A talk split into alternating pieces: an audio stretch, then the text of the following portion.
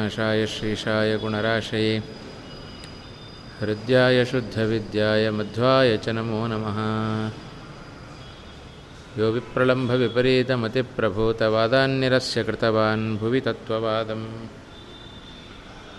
सर्वेश्वरो हरिरिति प्रतिपादयन्तम् आनन्दतीर्थमुनिवर्यमहं नमामि भवति यदनुभावादेडमूकोऽपि वाग्मी जडमतिरपि जन्तुर्जायते प्राज्ञमौलिः। सकलवचनचेतो देवता भारती सा मम वचसि निधत्तां सन्निधिं मानसे च। अनवद्यात्मचारित्र्यं वादिखद्योतभास्करं विद्यामान्यगुरुं वन्दे विद्याविद्योतभास्वरम् महत्कृतिशतैर्नित्यं विश्वरक्षणदीक्षितान् विश्वेशतीर्थचरणान् वन्दे विद्यागुरून् मम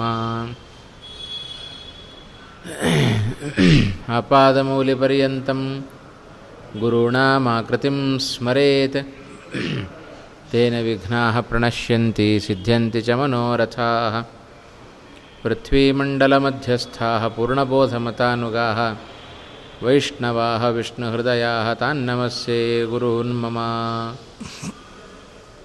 श्रीगुरुभ्यो नमः श्रीमदानन्दतीर्थभगवत्पादाचार्यगुरुभ्यो नमः हरिः ॐ हरिः ॐ हरिः ॐ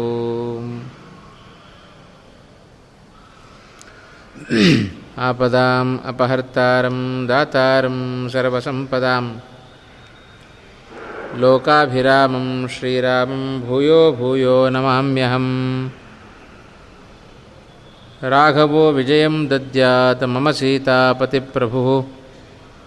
राघवस्य पदद्वन्द्वं दद्यादमितवैभवम् रामाय रामभद्राय रामचन्द्राय वेधसे। रघुनाथाय नाथाय सीतायाः पतये नमः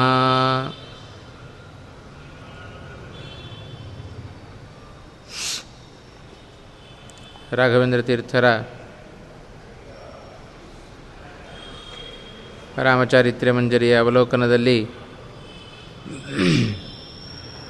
ಕಳೆದ ಅನೇಕ ದಿವಸಗಳಿಂದಲೂ ಆ ಒಂದು ಅಂಶವನ್ನು ಕಾಣ್ತಾ ಬರ್ತಾ ಇದ್ದೇವೆ. ಸಮಗ್ರ ಸುಂದರಕಾಂಡದ ಸಾರವನ್ನು ರಾಯರು ಕೆಲವೇ ಕೆಲವು ಮಾತುಗಳಲ್ಲಿ ಅದನ್ನು ಸೆರೆ ಹಿಡಿದರು. ಈ ಒಂದು ಸುಂದರಕಾಂಡ ಅನೇಕ ಹೆಸರುಗಳಿಂದ, ಅನೇಕ ಕಾರಣಗಳಿಂದಾಗಿ ತನ್ನ ಹೆಸರನ್ನು ಸಾರ್ಥಕಪಡಿಸಿಕೊಂಡಿದೆ. ಜೀವೋತ್ತಮರಾದ ವಾಯುದೇವರ ಸಮಗ್ರವಾದ ವ್ಯಕ್ತಿತ್ವವನ್ನು ಅವರ ಆತ್ಮಸ್ಥೈರ್ಯ, ದೈಹಿಕವಾದ ಬಲ ಬಲ ಇದೆಲ್ಲದರ ಪರಿಚಯವನ್ನು ಜೊತೆಗೆ ದೇವತೆಗಳ ಮೇಲೆ ಅವರು ಮಾಡಿದ ಅನುಗ್ರಹ, ಭಗವಂತನ ಸ್ವಾಮಿ ನಿಷ್ಠೆಯನ್ನು ತೋರಿಸಿದ ಒಂದು ಪ್ರಸಂಗಗಳು. ಹೀಗೆ ಸಮಗ್ರವಾಗಿ ವಾಯುದೇವರ ಆ ಮೊದಲನೆಯ ಅವತಾರ, ಹನುಮಂತನ ಅವತಾರ, ಆ ಅವತಾರದ ವರ್ಣನೆಯನ್ನು ಮಾಡುವುದರ ಮೂಲಕ ಬಹಳ ಚೆನ್ನಾಗಿ ವರ್ಣನೆಯನ್ನು ಮಾಡಿದೆ. ಆದ್ದರಿಂದ ಆ ಕಾಂಡಕ್ಕೆ ಸುಂದರಕಾಂಡ ಸುಂದರಕಾಂಡ ಅಂತ ಹೆಸರು ಬಂತು. ಇಂಥ ವಿಶೇಷತೆಯನ್ನು ಒಳಗೊಂಡ ಆ ಕಾಂಡದಲ್ಲಿ ಕೆಲವೊಂದು ಅಂಶಗಳನ್ನು ರಾಯರು ಸೂಚನೆ ಕೊಟ್ಟ ಹಿನ್ನೆಲೆಯಲ್ಲಿ ಕೆಲವೊಂದು ಅಂಶಗಳನ್ನು ನಾವು ನೋಡೋಣ ಅಂತ ಹೇಳ್ತಾ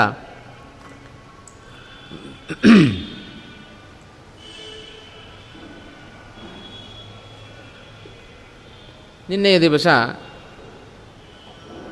ಪ್ರಾರಂಭ ಮಾಡಿದಂತೆ ಸಮುದ್ರದ ಉಲ್ಲಂಘನೆಯನ್ನು ಪ್ರಾರಂಭ ಮಾಡಿದರು ಹನುಮಂತದೇವರು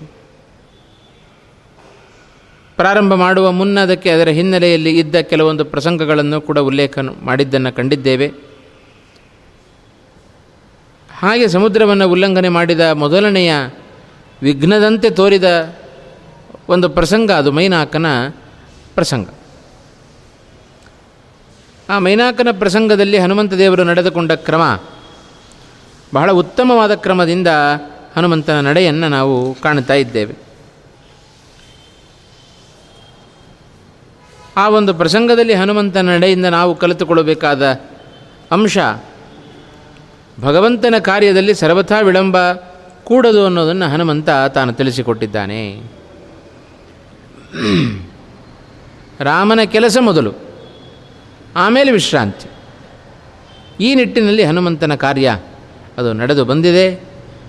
ಒಂದು ಕ್ಷಣವೂ ಕೂಡ ನಮ್ಮ ಜೀವನದಲ್ಲಿ ವ್ಯರ್ಥ ಆಗಬಾರದು ಅನ್ನೋದನ್ನು ಹನುಮಂತನಾಗಿ ವಾಯುದೇವರು ತಾವು ತೋರಿಸಿಕೊಟ್ಟರು.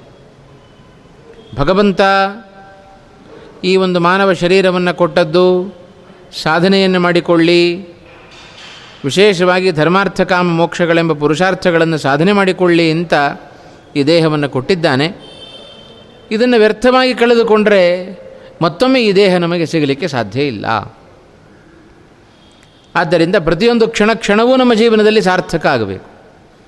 ಆಗಬೇಕಾದರೆ ಭಗವಂತನ ಕೆಲಸದಲ್ಲಿ ಅದು ವಿಳಂಬ ಆಗಬಾರದು ಅನ್ನುವ ನೀತಿಯನ್ನು ತೋರಿಸಿಕೊಟ್ಟ ರೂಪ ಅದು ಹನುಮಂತನ ರೂಪ.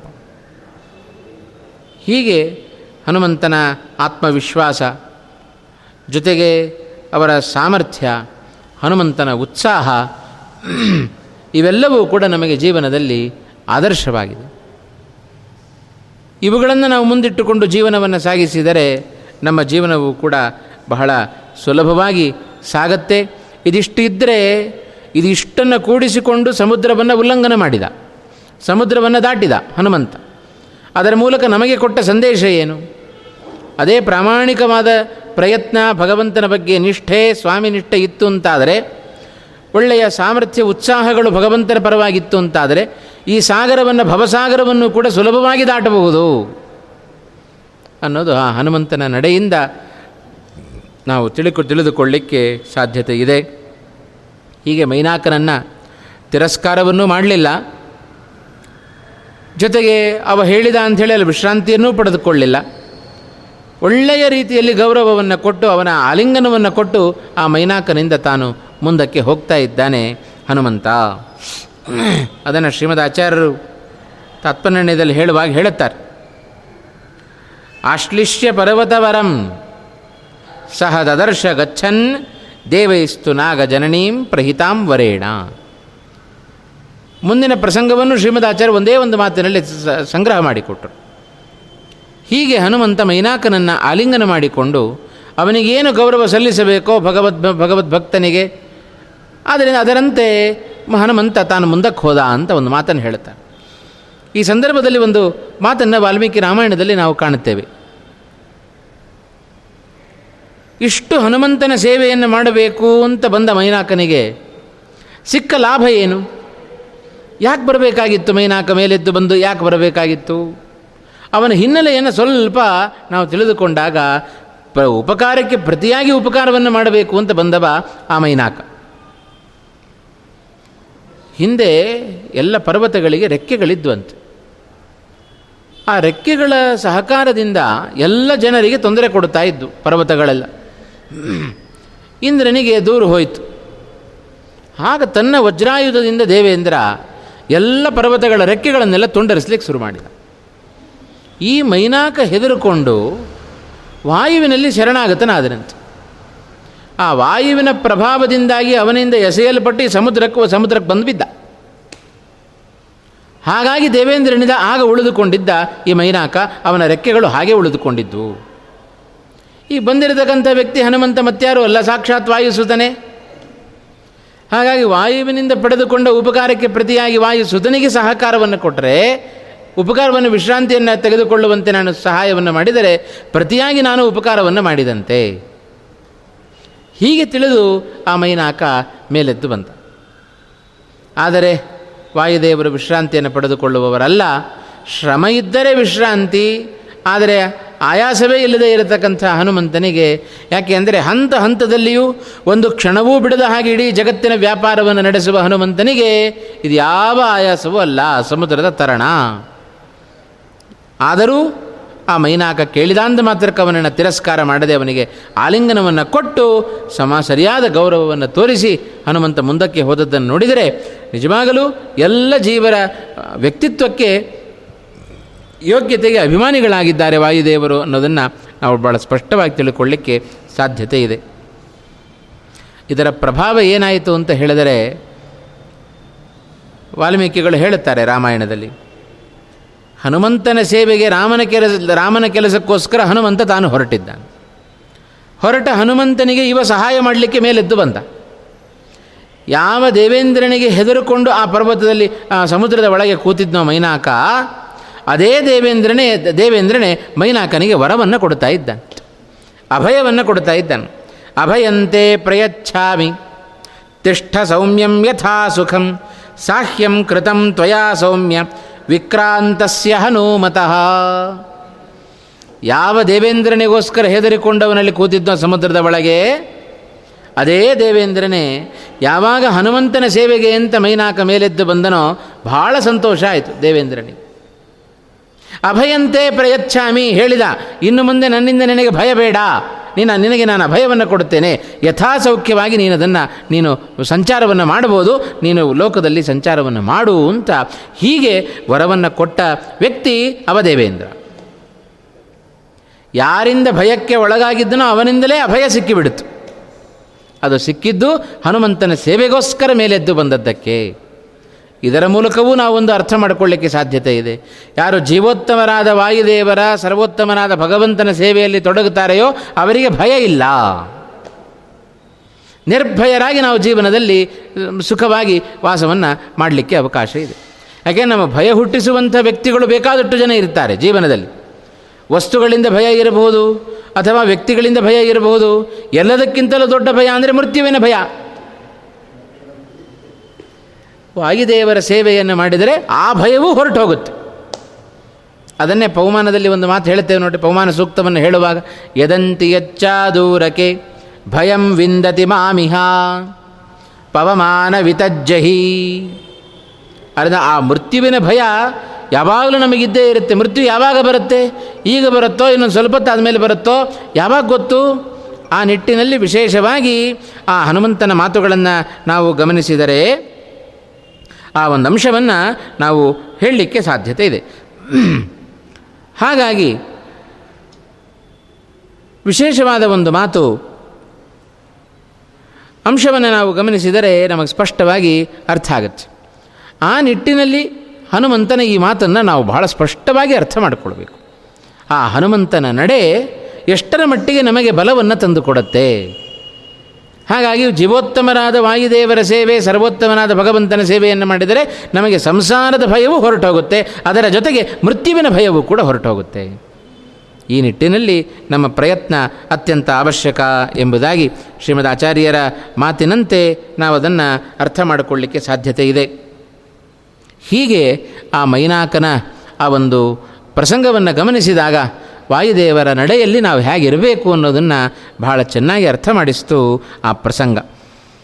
ಹೀಗೆ ಹನುಮಂತ ಸಮುದ್ರವನ್ನು ಉಲ್ಲಂಘನೆ ಮಾಡುವಾಗ ಮೊದಲನೆಯ ವಿಘ್ನದಂತೆ ಬಂದದ್ದು ವಿಘ್ನ ಅಲ್ಲ ಅದು. ಅವನಿಗೆ ಅನುಗ್ರಹವನ್ನು ಪಡೆದುಕೊಳ್ಳಿಕ್ಕೋಸ್ಕರ ಬಂದದ್ದು. ಹನುಮಂತನ ಆ ಒಂದು ನೀತಿಯೂ ನಮಗೆ ಅದರ ಮೂಲಕ ತಿಳಿದು ಬಂತು. ಹೀಗೆ ಹನುಮಂತ ಮುಂದೆ ಸುರಸೆಯನ್ನು, ನಾಗಜನನಿಯನ್ನು ಭೇಟಿ ಮಾಡುವ ಪ್ರಸಂಗ ಬಂತು. ದೇವೈಸ್ತು ನಾಗಜನನೀಂ ಪ್ರಹಿತಾಂವರೇಣ ದೇವತೆಗಳಿಗೆ ಕ್ಷಣ ಕ್ಷಣಕ್ಕೂ ಈ ಈಗಾಗಲೇ ಹನುಮಂತನ ಪರಾಕ್ರಮವನ್ನು ಬಹಳಷ್ಟು ನೋಡಿದ್ದಾರೆ. ಇಷ್ಟೇ ಸಾಲದು ಅಂತ ಅನ್ನಿಸ್ತಂತೆ. ಆ ಹನುಮಂತನ ಬೆಳವಣಿಗೆ, ಅವ ಸಮುದ್ರವನ್ನು, ಪರ್ವತವನ್ನು ಒತ್ತಿ ಸಮುದ್ರವನ್ನು ಹಾರಿದ ಪ್ರಸಂಗ, ಆ ಹಾರುವಾಗ ಎಲ್ಲ ಪರ್ವತದಲ್ಲಿರತಕ್ಕಂತಹ ಮರ, ಗಿಡ, ಕಲ್ಲು, ಬಂಡೆ ಎಲ್ಲವೂ ಕೂಡ ಅವನ ಜೊತೆಗೆ ಹಾರಿದ್ದನ್ನು ಕಂಡು ಜಲಚರ ಪ್ರಾಣಿಗಳೆಲ್ಲ ಖೇಚರ ಪ್ರಾಣಿಗಳಂತೆ ಕಂಡಾಗ ಪರಮ ಅದ್ಭುತವಾಯಿತು, ಆಶ್ಚರ್ಯವಾಯಿತು. ಇದನ್ನು ಕಂಡಾಗ ದೇವತೆಗಳಿಗೆ ಇನ್ನೂ ಪರಾಕ್ರಮ ನೋಡೋಣ ನೋಡೋಣ ಅಂತ ಅನ್ನಿಸ್ತಂತೆ. ಅದಕ್ಕೆ ಏನು ಮಾಡ್ತಾ ಇದ್ದಾರೆ ದೇವತೆಗಳೆಲ್ಲ? ನಾಗಜನನಿ, ಸರ್ಪ ಮಾತೆ, ಸುರಸ ಅನ್ನುವ ವ್ಯಕ್ತಿ ಕಶ್ಯಪರ ಮಡದಿಯಂತೆ. ಹಾಂ ಇವಳು ಒಬ್ಳು. ಆ ಹದಿಮೂರು ಜನ ಪತ್ನಿಯರಲ್ಲಿ ಈ ಕದ್ರು ಅನ್ನುವ ವ್ಯಕ್ತಿಯು ಕೂಡ ಒಬ್ಬಳಾಗಿದ್ದಾಳೆ. ಆ ಕದ್ರುವಿಗೆ ಸುರಸ ಅಂತ ಮತ್ತೊಂದು ಹೆಸರನ್ನು ಕೂಡ ಸರಪಕ್ಕಲದ ಆ ಮಾತೆಯಾಗಿರ್ತಕ್ಕಂಥ ಅವಳಿಗೆ ಅವಳು ಕೂಡ ಸುರಸ ಎಂಬ ಹೆಸರಿನಿಂದ ಪ್ರಸಿದ್ಧಿಯನ್ನು ಪಡೆದುಕೊಂಡಿದ್ದಾಳೆ. ಆ ಸುರಸೆಗೆ ಇವರು ಉದ್ದೇಶಪೂರ್ವಕ ಕಳಿಸ್ತಾ ಇದ್ದಾರೆ ದೇವತೆಗಳು. ವರವನ್ನು ಕೊಟ್ಟು ಕಳಿಸಿದರು. ಏನು ಹೇಳ್ತಾ ಇದ್ದಾರೆ? ಹನುಮಂತ ಹಾರಿ ಹೋಗ್ತಾ ಇದ್ದಾನೆ, ಅವನನ್ನು ನೀನು ನುಂಗಬೇಕು ಅಂತ. ಆಗ ಅವರಿಗೆ ಆ ಸುರಸೆಗೆ ಸರ್ಪಕುಲದ ಮಾತೆ ಆ ಸುರಸೆಗೆ ಒಂದು ವರವನ್ನು ಕೊಡ್ತಾ ಇದ್ದಾರೆ. ನೀನು ಏನು ಬಯಸ್ತೀಯೋ ಅದು ನಿನ್ನ ಬಾಯಲ್ಲಿ ಬಂದು ಬೀಳುತ್ತೆ ಅಂತ ವರವನ್ನು ಕೊಟ್ಟರಂತೆ ಹೀಗೆ ಆ ನಿನ್ನ ಬಾಯಿಗೆ ಬಂದು ಬೀಳಲಿ ಅಂತ ವರವನ್ನು ಕೊಟ್ಟು ಆ ಸುರಸೆಯನ್ನು, ನಾಗಮಾತೆಯನ್ನು ಇವರ ಜೊತೆಯಲ್ಲಿ ಕಳಿಸ್ತಾ ಇದ್ದಾರೆ. ಆ ದೇವತೆಗಳ ಮಾತಿನಂತೆ ಆ ನಾಗ ಮಾತೆ ಸುರಸ, ಅವಳು ಇಲ್ಲಿ ಸಮುದ್ರದಲ್ಲಿ ಬರ್ತಾ ಇದ್ದಾಳೆ, ಹನುಮಂತ ಹಾರಿ ಹೋಗ್ತಾ ಇದ್ದಾನೆ. ಹೋಗುವಾಗ ಆ ಸುರಸೆ ಅಡ್ಡ ಬಂದಳು ಅಡ್ಡ ಬಂದು ಹನುಮಂತನನ್ನು ನುಂಗಬೇಕು ಅಂತ ಬಯಸ್ತಾ ಇದ್ದಾಳಂತೆ. ಹನುಮಂತನ ಬಳಿಯಲ್ಲಿ ಸುರಸೆ ಹೇಳ್ತಾ ಇದ್ದಾಳೆ.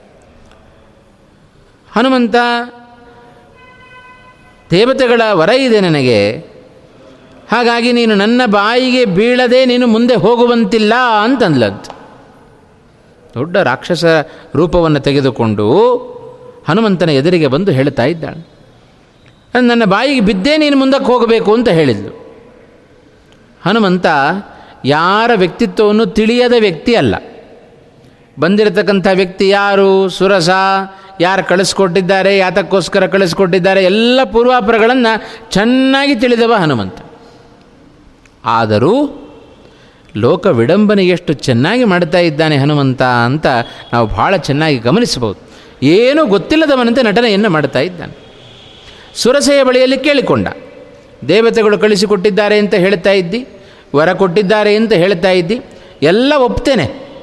ಆದರೆ ನಿನ್ನ ಬಾಯಿ ಒಳಗೆ ಬಂದು ಬೀಳಬೇಕಲ್ಲ ನಾನು? ಬೀಳ್ತೇನೆ ಬೀಳೋದಿಲ್ಲ ಅಂತ ನಾನೇನು ಹೇಳೋದಿಲ್ಲ. ಆದರೆ ರಾಮನ ಕೆಲಸಕ್ಕೋಸ್ಕರ ನಾನು ಹೊರಟಿದ್ದೇನೆ.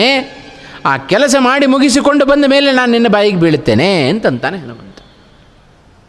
ಭಾಳ ಚೆನ್ನಾಗಿ ವಾಲ್ಮೀಕಿಗಳು ಅದನ್ನು ಉಲ್ಲೇಖ ಮಾಡುತ್ತಾರೆ. ಅಥವಾ ಮೈಥಿಲೀಂ ದೃಷ್ಟ ರಾಮಂಚ ಕ್ಲಿಷ್ಟಕಾರಿಣಂ ಆಗಮಿಷ್ಯಾಮಿತೆ ವಕ್ತ್ರಂ ಸತ್ಯಂ ಪ್ರತಿಶೃಣೋಮಿತೆ ಸತ್ಯವಾದ ಪ್ರತಿಜ್ಞೆಯನ್ನು ಮಾಡ್ತಾ ಇದ್ದೇನೆ, ನೀನೇನು ಹೆದರಬೇಡ. ನೀನು ನಿನ್ನ ಬಾಯಲ್ಲಿ ನಾನು ಬೀಳೋದಕ್ಕೆ ಅಂತ ಹೋದರೆ ರಾಮನ ಕೆಲಸ ವಿಳಂಬ ಆಗಿಬಿಡುತ್ತೆ. ರಾಮನ ಕೆಲಸಕ್ಕೆ ಅಡ್ಡಿಯನ್ನು ನೀನು ಉಂಟು ಮಾಡಬೇಡ. ಅದು ನಿನಗೂ ಶ್ರೇಯಸ್ಸು. ಲೋಕ ಕಲ್ಯಾಣಕ್ಕೋಸ್ಕರ ರಾಮಚಂದ್ರ ಪ್ರಯತ್ನವನ್ನು ಮಾಡ್ತಾ ಇದ್ದಾನೆ.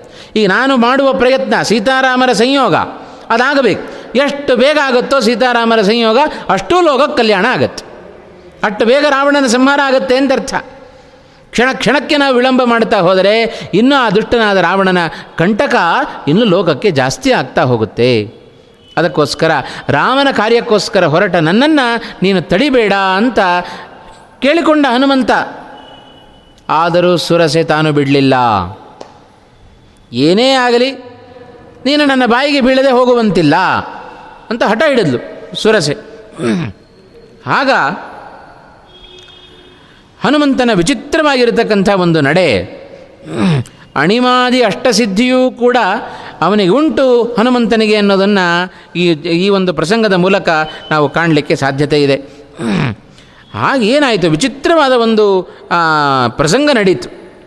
ಯಾವಾಗ ಈ ಸುರಸೆ ಬಿಡೋದಿಲ್ಲ ಅಂತ ಗೊತ್ತಾಯಿತೋ, ಆಗ ಹನುಮಂತ ಅಂದುಕೊಂಡ ಏನಾದರೊಂದು ಇದಕ್ಕೆ ಉಪಾಯವನ್ನು ಮಾಡಿಯೇ ನಾನು ಹೋಗಬೇಕು ಅಂತ ಹೀಗೆ ಆ ತೀರ್ಮಾನವನ್ನು ಮಾಡಿಕೊಂಡ ಹನುಮಂತ, ಆಗಲಿ ನಿನ್ನ ಮಾತಿನಂತೆ ನಾನು ನಡೆದುಕೊಳ್ಳುತ್ತೇನೆ ಅಂತ.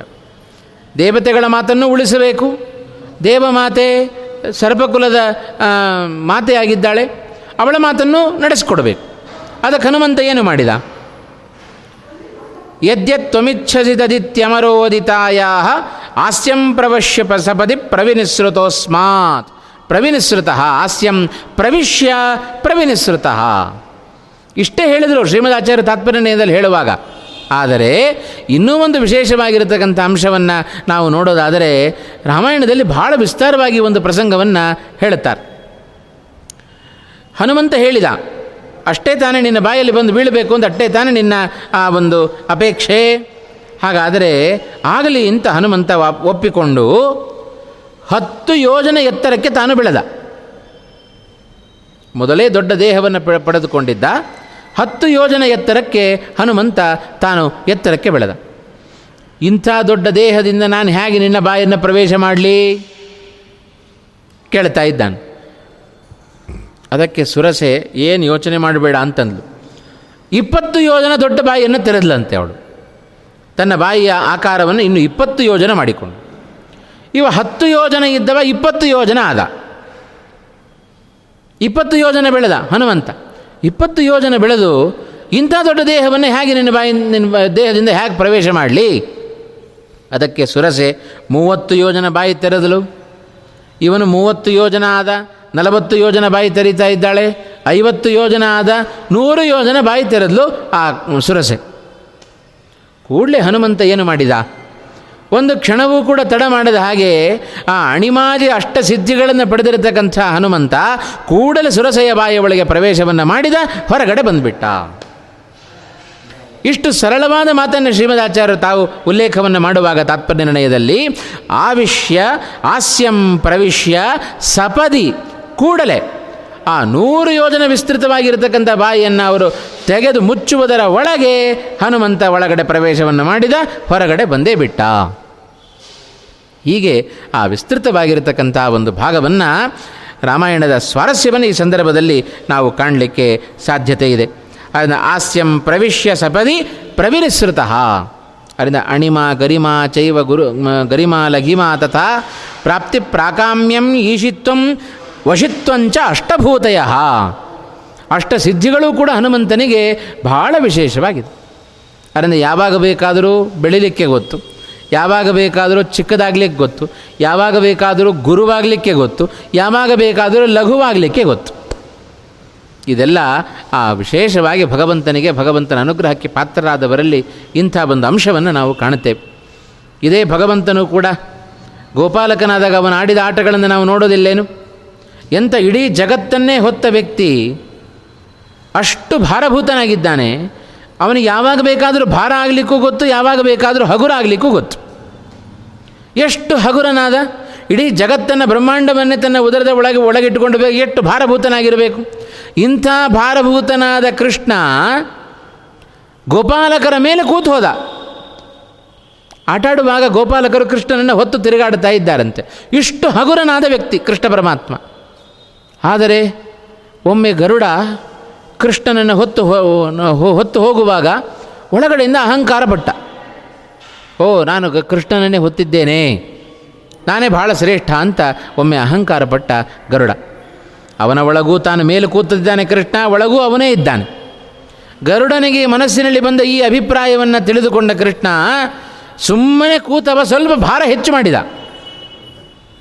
ಎ- ಎಷ್ಟರ ಮಟ್ಟಿಗೆ ಆಯಿತು ಗರುಡನ ಅವಸ್ಥೆ ಅಂತ ಹೇಳಿದರೆ, ಆ ಬಂದು ಕಾಗೆ ಕುಕ್ಕಿದರೆ ಅದನ್ನು ಓಡಿಸ್ಕೊಳ್ಳಿಕ್ಕೆ ಆಗ್ತಾ ಇಲ್ಲಂತೆ ಗರುಡನಿಗೆ. ಇದು ಕೃಷ್ಣನ ಲೀಲೆ, ಭಗವಂತನ ಲೀಲೆ ಯಾರಿಗೂ ಕೂಡ ಊಹೆ ಮಾಡಲಿಕ್ಕೆ ಆಗೋದಿಲ್ಲ ಹಾಗಾಗಿ ಅವನಿಗೆ ಯಾವಾಗ ಬೇಕಾದರೂ ಹಗುರ ಆಗ್ಲಿಕ್ಕೆ ಗೊತ್ತು, ಯಾವಾಗ ಬೇಕಾದರೂ ಗುರುವಾಗ್ಲಿಕ್ಕೆ ಗೊತ್ತು. ಅಂಥ ಭಗವಂತನ ಪರಿ ಪರಿ ಪರಿಪೂರ್ಣ ಅನುಗ್ರಹಕ್ಕೆ ಪಾತ್ರನಾದ ವ್ಯಕ್ತಿ ಜೀವೋತ್ತಮರಾಗಿರತಕ್ಕಂಥ ವಾಯುದೇವರು. ಅವರಿಗೂ ಹಾಗೆ. ಸಕಲ ವಿಧವಾದ ಶಕ್ತಿಯೂ ವಾಯುದೇವರಲ್ಲಿದೆ. ಹಾಗಿರುವಾಗ ಬಹಳ ವಿಶೇಷವಾಗಿ ಆ ಸುರಸೆ ನೂರು ಯೋಜನ ವಿಸ್ತಾರದಲ್ಲಿ ಬಾಯಿಯನ್ನು ತೆರೆದರೆ ದೇವತೆಗಳ ಮಾತಿದ್ದದ್ದೇನು? ಏನು ಬಯಸಿದರೂ ನಿನ್ನ ಬಾಯಿಯ ಒಳಗೆ ಬಂದು ಬೀಳಬೇಕು. ಅಷ್ಟೇ ತಾನೇ, ಬರ್ತೇನೆ, ನಿನ್ನ ಬಾಯಿ ಒಳಗೆ ಬಂದು ಬೀಳುತ್ತೇನೆ ಅಂತಂದರು. ಆ ನೂರು ಯೋಜನ ವಿಸ್ತೃತವಾದ ಬಾಯಿಯನ್ನು ಮುಚ್ಚುವಟ್ಟರ ಒಳಗೆ ಹನುಮಂತೇವರು ಆಚೆ ಬಂದಾಯಿತು. ಅಷ್ಟು ದೊಡ್ಡ ದೇಹವನ್ನು ಕ್ಷಣ ಮಾತ್ರದಲ್ಲಿ ಸಣ್ಣದಾಗಿ ಸಣ್ಣದಾಗಿಸಿ ಒಳಗಡೆ ಪ್ರವೇಶವನ್ನು ಮಾಡಿದರು, ಹೊರಗಡೆ ತಾವು ಆಚೆ ಬಂದರು. ಇದು ಆ ಹನುಮಂತ ದೇವರ ಆ ಒಂದು ವ್ಯಾಪಾರವನ್ನು ನಾವು ಕಂಡರೆ ಎಷ್ಟು ವಿಶೇಷವಾಗಿ ಹನುಮಂತನ ಆ ಒಂದು ವಿಚಾರವನ್ನು ರಾಮಾಯಣ ಅದು ವರ್ಣನೆ ಮಾಡಿದೆ ಅನ್ನೋದನ್ನು ಬಹಳ ಸ್ಪಷ್ಟವಾಗಿ ನಾವು ತಿಳ್ಕೊಳ್ಳಿಕ್ಕೆ ಸಾಧ್ಯ. ಹಾಗಾಗಿ ಹನುಮಂತನ ಮುಂದೆ ಯಾವ ಚಾಪಲ್ಯವೂ ನಡೆಯೋದಿಲ್ಲ ಅಂತ.